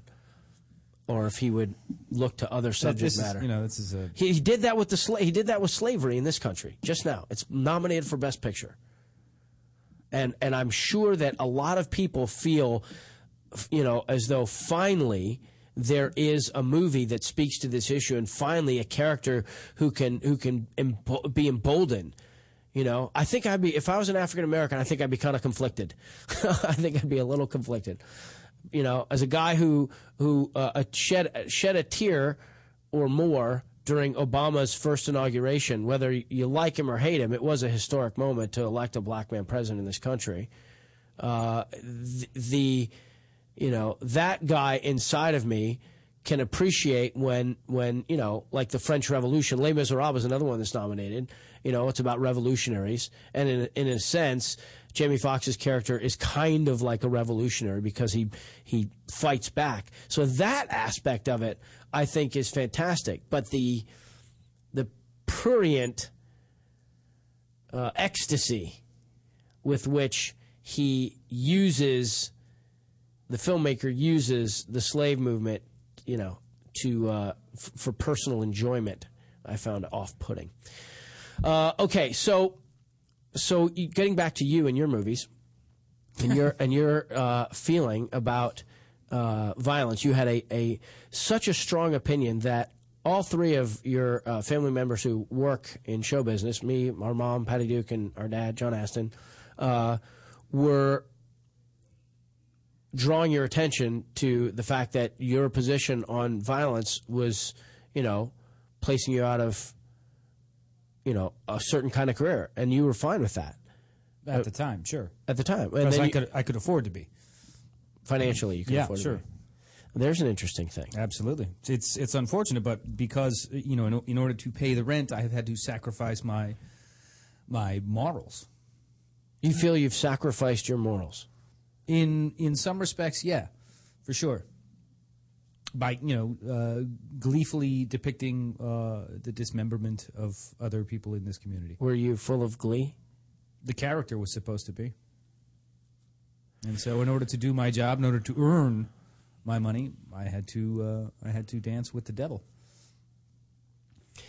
It's too when I was reading that, when I was reading Borderland, uh, and I had to read it fast and make a fast decision because they were like, "Oh, if you want to do it, you got to jump. You got to go to Mexico like right now." That's how they get you.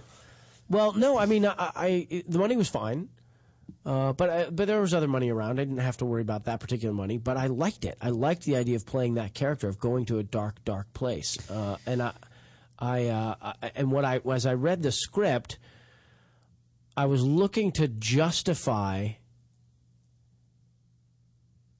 my uh, participation. You know, and the way I did it was making a decision that the movie was showing right and wrong.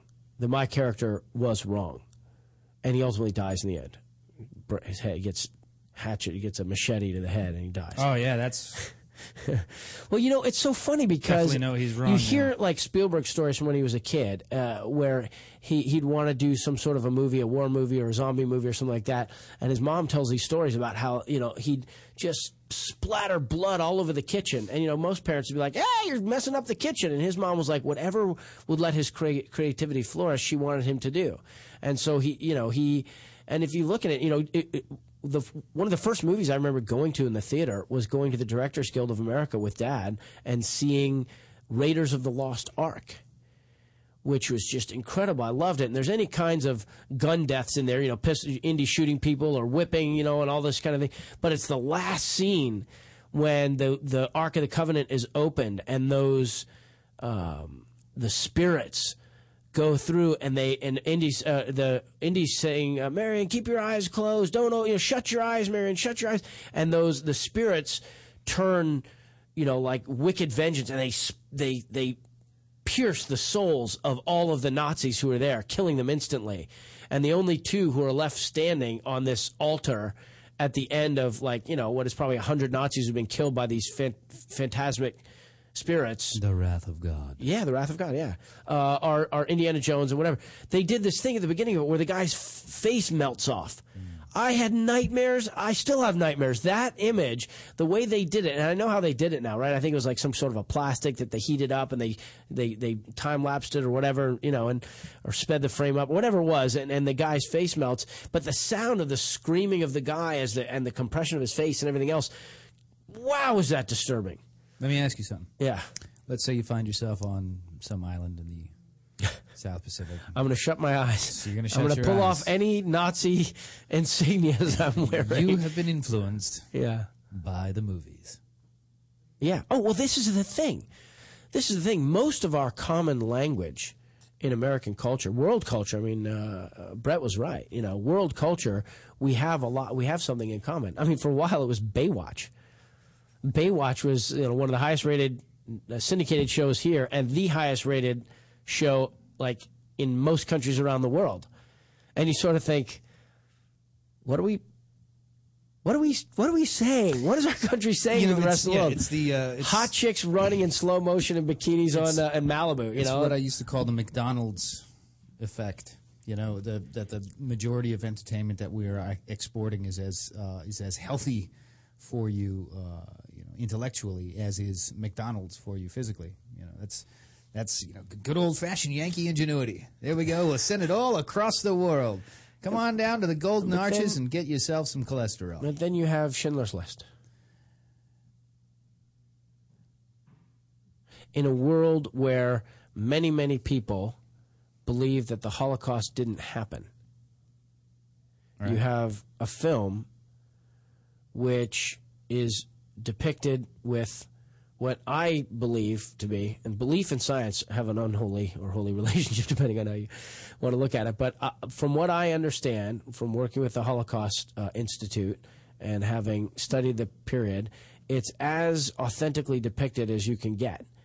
And it is it stands as a living memorial, an emotional experience that can be given to people to animate a sense of appreciation for at least what the filmmaker is calling a certain moment in history, and then the the subject is left to judge for themselves whether it resonates as valid or true. So violence in that aspect in in cinema is serving a humanitarian purpose by not letting the world forget about the violence that actually happened that it's depicting. Mm-hmm. So, I mean, if you were asked to be a Nazi soldier in Schindler's List, how would you feel about that? Would you feel like you were compromising your morals there? Uh, Spielberg directed. Uh, fungible, fungible morality. Uh, that's what I like. Uh, let's let's get back to some of these uh, this point and counterpoint stuff that they've got going. Show, uh, will you throw up? Oh, case in point, uh, page eleven. Page 11 depicts uh, D.W. Griffith's pioneering 1915 film Birth of a Nation, originally titled The Clansman and portrayed the Ku Klux Klan as heroic, with blacks being played by white actors in blackface. And then the photo below it uh, was taken in the trenches of World War II. Um, on this page, there are three voices, all of whom agree on the uh, have the same approach to gun control, uh, which is pro pro gun control. Are the children of famous people? Uh, actually, two of them. One's a brother and a sister. You've got Ron Reagan, who is a uh, a virulent liberal, and uh, a friend. I call him a friend. And um, and Patty Davis, other uh, daughter of Ronald Reagan, and then you've got Kerry Kennedy, um, and their headlines for each of them: "We must take action nationally to ban assault weapons." That's what Kerry Kennedy says. Why are uh, so many Americans so seduced by the destructive potential of guns? That's what Ron Reagan says in his. In the, and then Patty Davis uh, is quoted saying, uh, "My father wanted us to know what bullets do to flesh."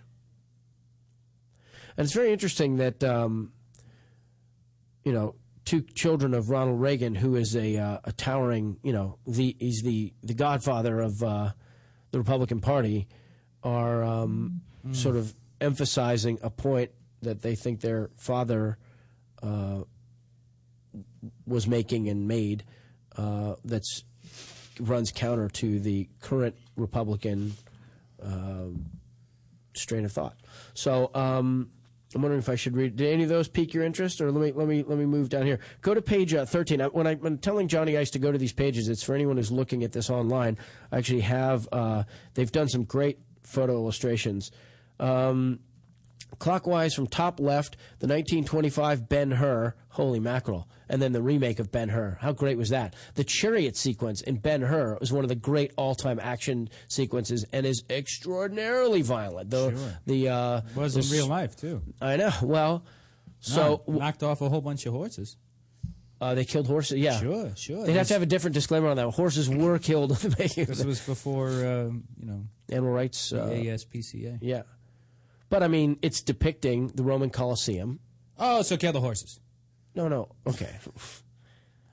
We, we would like for them not to be killed. You know, you see all these movies, like Braveheart, like Lord of the Rings, like uh, there's so many movies now. Oh, like Troy. What do you think of Troy? Oh, I didn't see it. Troy was fantastic. Um, and then you've got uh, uh, so Ramon Novarro was the star of Ben Hur in 1925, and then Nosferatu and News. Oh, somebody here, bless you. Thank you. Somebody here asked a question. Do you think, uh, bless you, do you think action films or horror films have a greater impact on people? I thought that was a good question. What do you think? What do I personally think? Yeah. Which has a greater impact on people?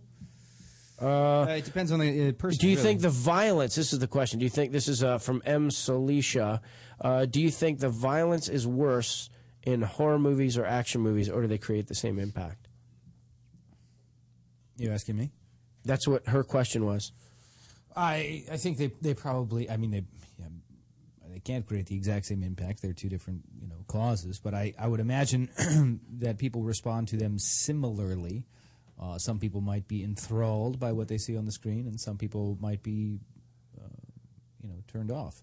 Well, pick a movie like uh, I was at uh, I was at Catalina Island Boys Camp in 1978, I think, or 79, and uh, we would tell ghost. They would tell ghost stories, and uh, there's one that I remembered of these these hands or fingers coming through the cabin, and and like with with knives on it. So you get Nightmare on Elm Street with Freddy Krueger.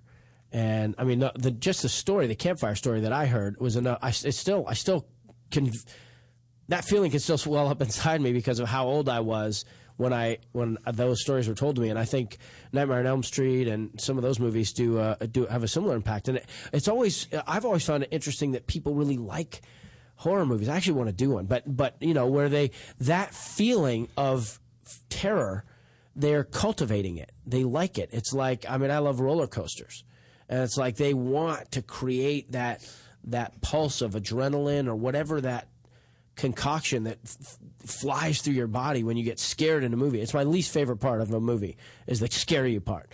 Um, but people people like that. Um, and you look at Batman. I mean, is Batman an action movie? I mean, with um, who's my actor? Chris, is not Chris. Um, the actor who died prematurely.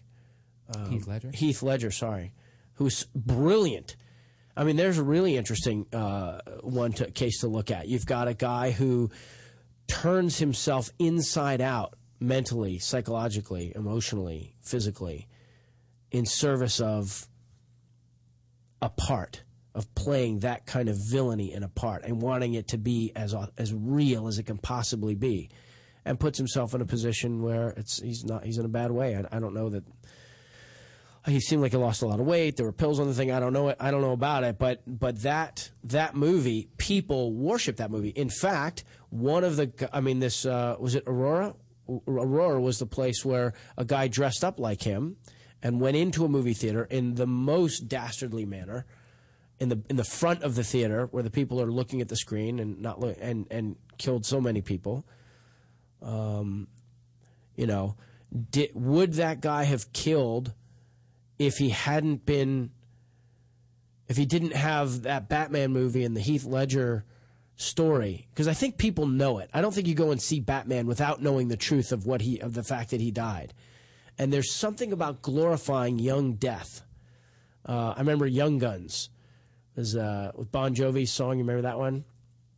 Yeah. You remember Young Guns? Shot down in a blaze of glory. And there's something about people cut down in the prime of life that is uh, like in connection with heroism or romance.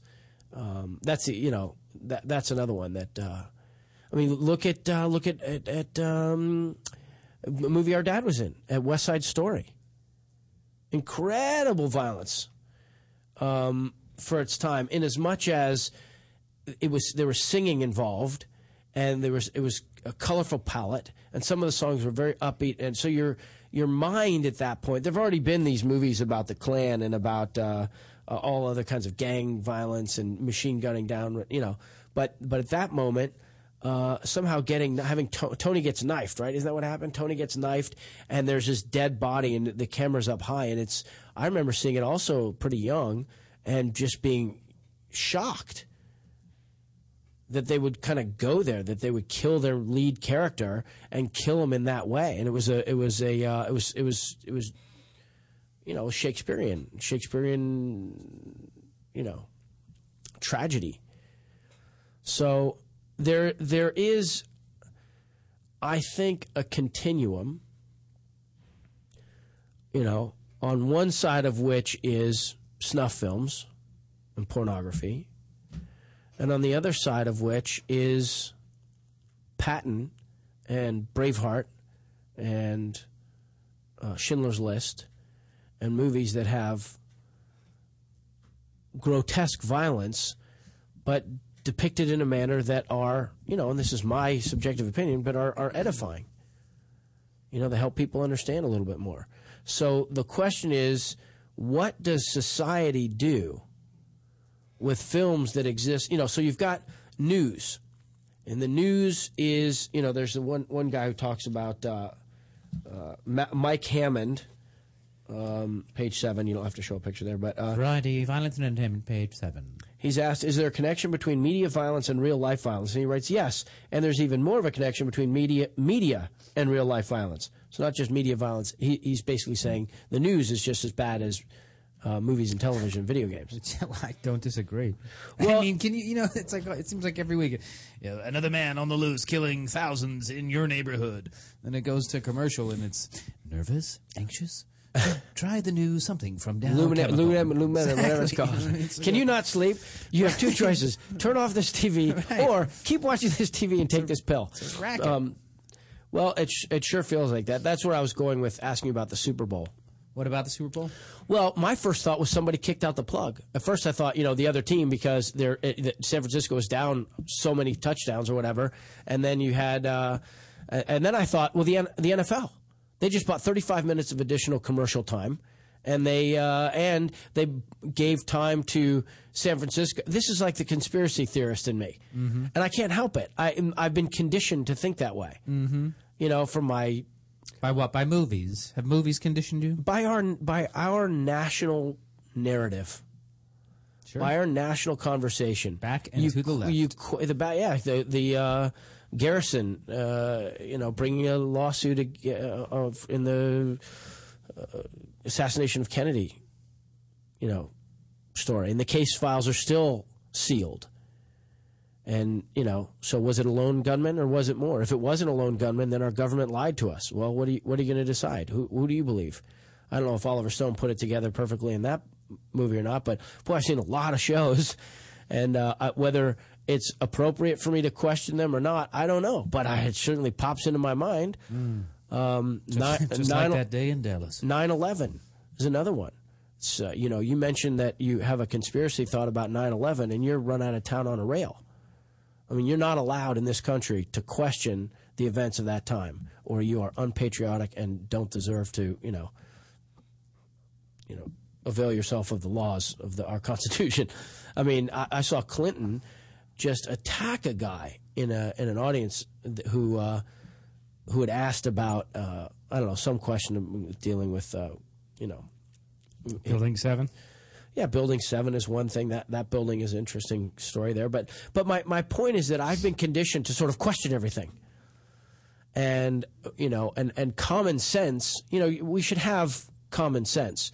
But we're living now in an uncommon world where we get a tremendous amount of our data, our information from broadcast news, which our one caller suggested, uh, you know, entertainment is used to sell products. There's a commercial, uh, and I remember you saying that you had a problem with that when you were younger too. Not a problem with it, but it was bothering you that that you were contributing to the selling of soap and and these kinds of things. You felt like that wasn't a, a good I, it wasn't soap that I was, you know, handguns. you know. no, what was it? Um, I, how long ago are we talking? Teenage years? Yeah, I was. I was probably worried about selling soap. Just selling anything. You didn't like the idea that you were sell- moving product. Yeah, but I mean that's you know that's that's that's what I, I have to come to accept. That that's what you know any one of us that work in the entertainment industry are doing, unless you get to a certain level whereby you can afford to make uh, truly art, you know, type uh, films. But you know the the majority of stuff, you know, anybody who's working in television is selling a product. So violence done in service of selling a product is suspect, but violence done in service of itself to to make art is more uh, is, is morally more defensible. Is that what you're asking me if I believe? Yeah. No, I, I don't think any of it's uh, defensible. It's time to grow up. But okay, so we're all grown up. now nobody's killing anybody. All right. What do you want to do today? you know? Let's make a war movie and see if anybody That's what. I'm saying. You know, they're cool. They're they're the violence is a part of of of human life. So I feel like um, we need to understand what's actually happening. So I, I what I've come to during this two hours is video games are clearly doing something to us that is different than what movies do to us. And I think that the experience we have with movies, we know that they're finished. We know they've spent time to work on them. We, they've been marketed to us. We're paying our money we're watching them. Is its own experience. And news media is its own adrenal thing. I mean, you look at um, it's not just the local, you know, helicopter. I call them the hornet's nest in L.A. You see it all the time, where there's a six or seven helicopters flying over, and you sort of look and you go, okay, number one, I don't want to go. Uh, the traffic's going to be that bad that way, right? Number number two, I wonder if this is streaming somewhere right now. And so, you know, and number three, do I know anybody in the area where that hornet's nest is so I can call them and say, like, hey, make sure you don't go outside because there's a chase going by you. And then you get to go home and depending on, you know, if a guy set himself on fire or if uh, the cop shot him dead or if the strips happen and you get to see the guy dragged away or, you know, there, there's, there's a whole kind of, um, you know, pull down menu of what you can experience in a, a, a on television and on the radio as a function of living in a city with 11 million people. And it, uh, you find yourself, you know, you can be. I've been shocked by it. So the closer it physically gets to you, the more, you know, the more kind of defense posture you take. But it's it's not just the local stories. Iraq. I mean, it started for me the first time I really experienced it was Panama when we invaded Panama. And then, you know, there there have been a, a succession. There was, you know, a long reign of relative peace. I mean, we ejected uh, in Haiti. We ejected uh, the. Uh, we reinstalled Jean Bertrand Aristide, but we didn't have to have a fight because Colin Powell and Jimmy Carter went and talked the the thugs into getting on a plane and going away. But that was a story for a period of time, and all of them, Bosnia, Iraq, we know them, Afghanistan, Somalia, and the and the Black Hawk Down. It goes on and on and on and on. And every time there's uh one of those, or a Ruby Ridge, or a DC sniper, or something like that, we are we just addicted to it. So whether or not you know Winnie the Pooh, you know uh, uh, Piglet comes walking up to Winnie the Pooh saying, you know, uh, do you know what's happened? Do you know what's happened if you turn on the news? And Winnie the Pooh says, no, I, I if I turn on the news and I can't hear the birds. So uh, can't do that again. Ten minutes, quick pro flower. Okay, we'll do that in a sec. Um, so my point is just that um, we have to be willing not to think in absolutes.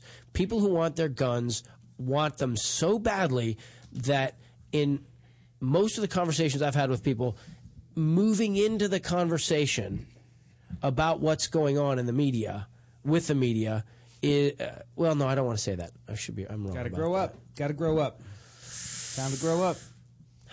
You know what I mean? What's, what's that transition from uh, I don't I don't want to go to bed. I don't want to go to bed, and then you know you uh, I don't want to go home. I don't want to stop playing. You Well, that's Peter Pan you're doing, bro. What I don't want to grow up. No, I don't want to grow when up. when you- No, no, when you when you got a little kid that that doesn't that just doesn't want to put down the toy or doesn't want to go home or doesn't want to come in to to take a bath eventually you know they learn that that's what they have to do because that's how life works that's how they get to the point where they're ready to go to sleep that's how you know the, the other kids have to go home and have dinner and so what is from my take in essence happening when they grow up is they learn to compromise a little bit. Yes, they want to stay outside and play, or you know, they want to keep playing with their toy, but they. So you mean you're basically up. saying compromise in all realms? We all have to. I'm to. work saying we got to grow up. I'm saying we got to grow up. But okay, so okay, I agree.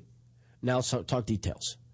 Okay, we have uh, Brett said and others have said that they have no problem with labeling something as mature audiences only 18 plus or whatever. I mean, it seems to me that those are roadblocks that nobody pays any attention to. I mean, we we do a little bit. My wife doesn't want the kids to see something that's R rated, and sometimes I'm like, "Honey, this is a classic. It's actually good for their life to see this." And Yeah, they, they got to see Taxi Driver. oh my gosh, there's another one. There's another one. At the end, he says, um, but he's defending her, right? That's the thing, man. It's just it seems like every Taxi driver these- Robert De Niro every one of these is killed, and uh, it's in defense of a young prostitute played by Jodie Foster, and uh, it is considered one of the more gratuitously violent films going. But it does have uh, a slightly an interesting moral message. That being that a bully.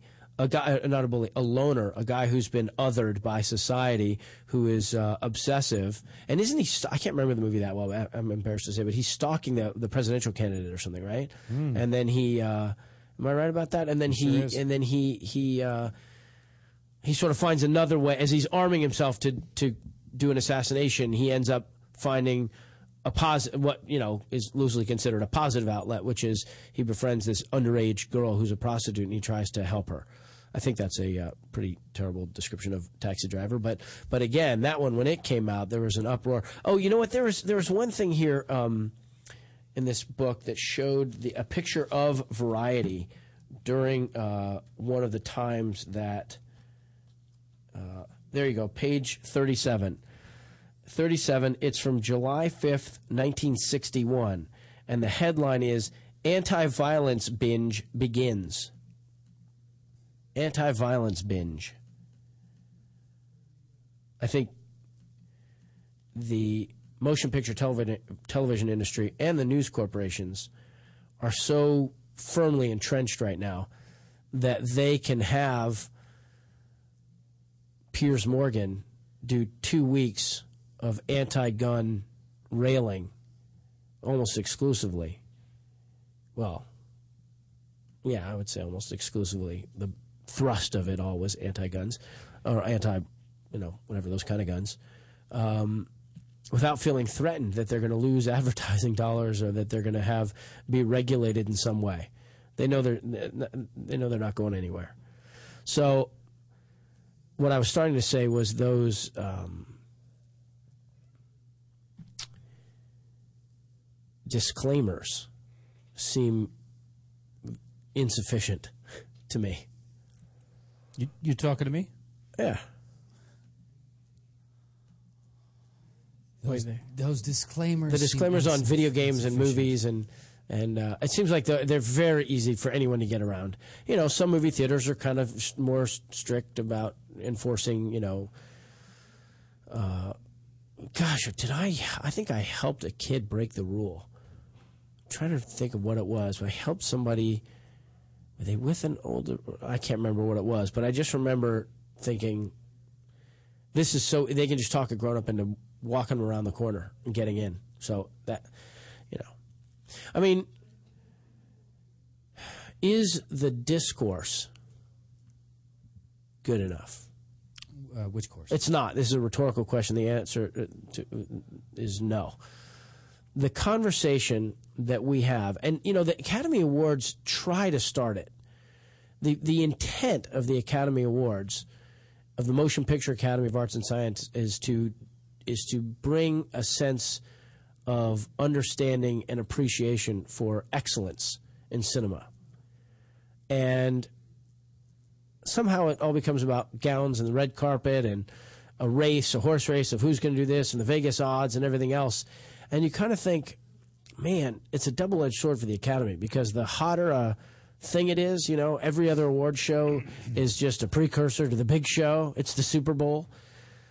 Is good because it jacks up their ratings and it probably means they can get more for commercial time, which means they can probably spend more on preservation and they can do whatever, whatever, whatever. But it's a double edged sword because it's like, is it really, you know, do people really get to have a conversation? Does the vocabulary, the filmmaking, the cinema vocabulary, the impact on culture vocabulary, does it get to be, is it good enough? It's not. It's just not. You know, I find even, uh, you know, I'm, I'm a f- cinema literate guy, done pretty well for myself making movies and whatnot.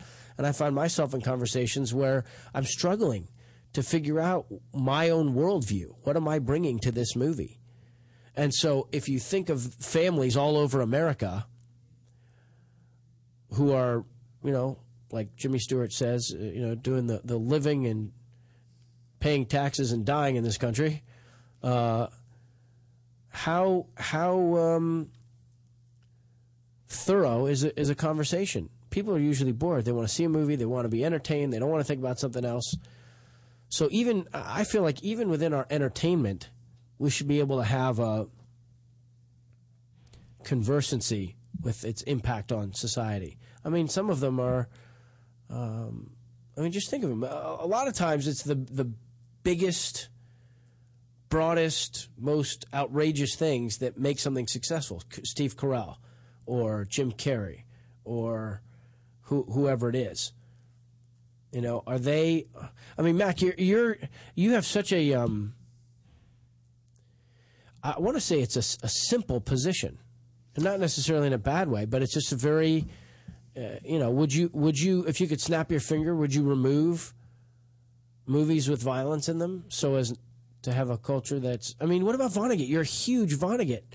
Uh, you love Vonnegut, Yes. and in literature, I mean, Slaughterhouse Five, and some of the other books. There's some pretty rough violence depicted in those those books. What's the difference? Well, there's, there's also some spectacular imagery depicted um, having to do with reversing that sort of violence.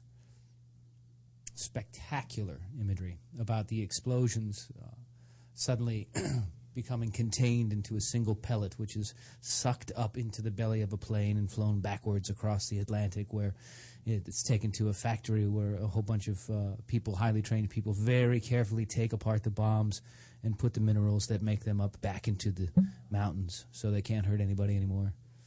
Beautiful, beautiful imagery. And the violent imagery?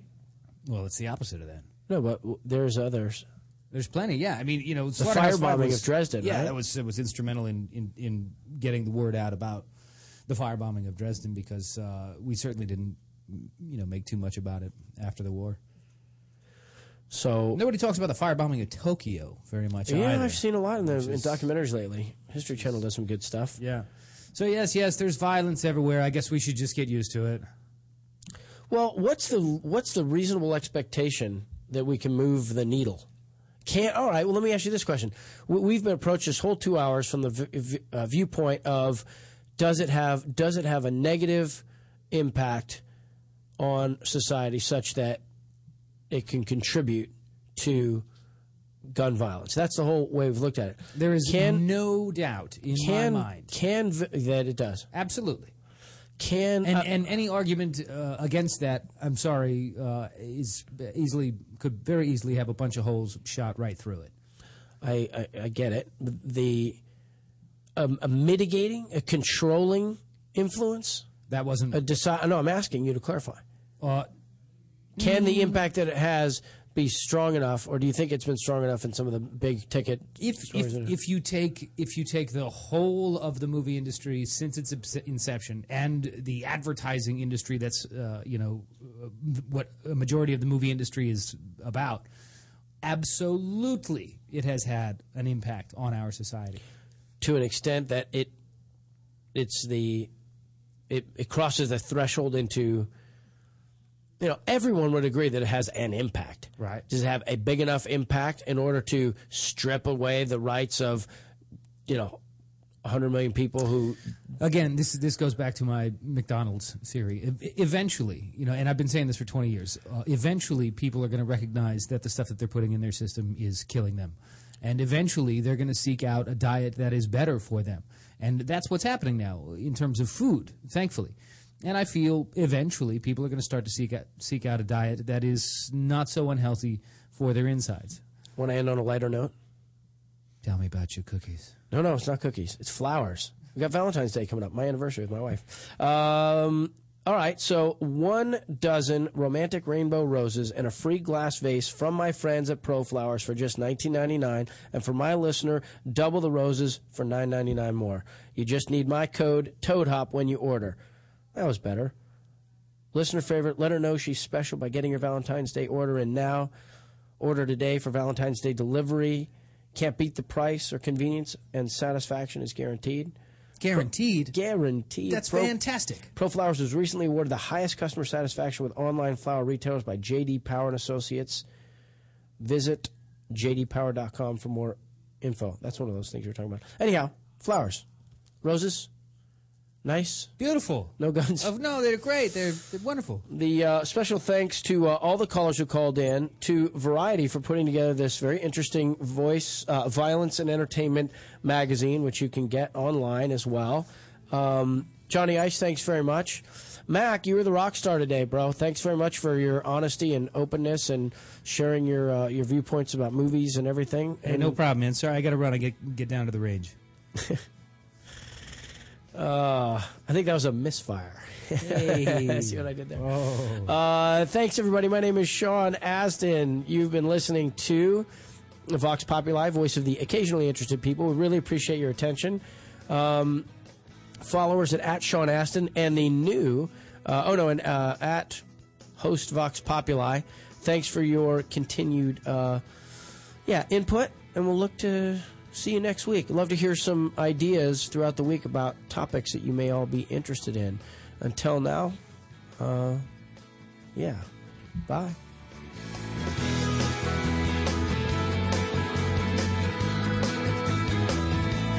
You're listening to the Toad Hop Network, radio worth watching.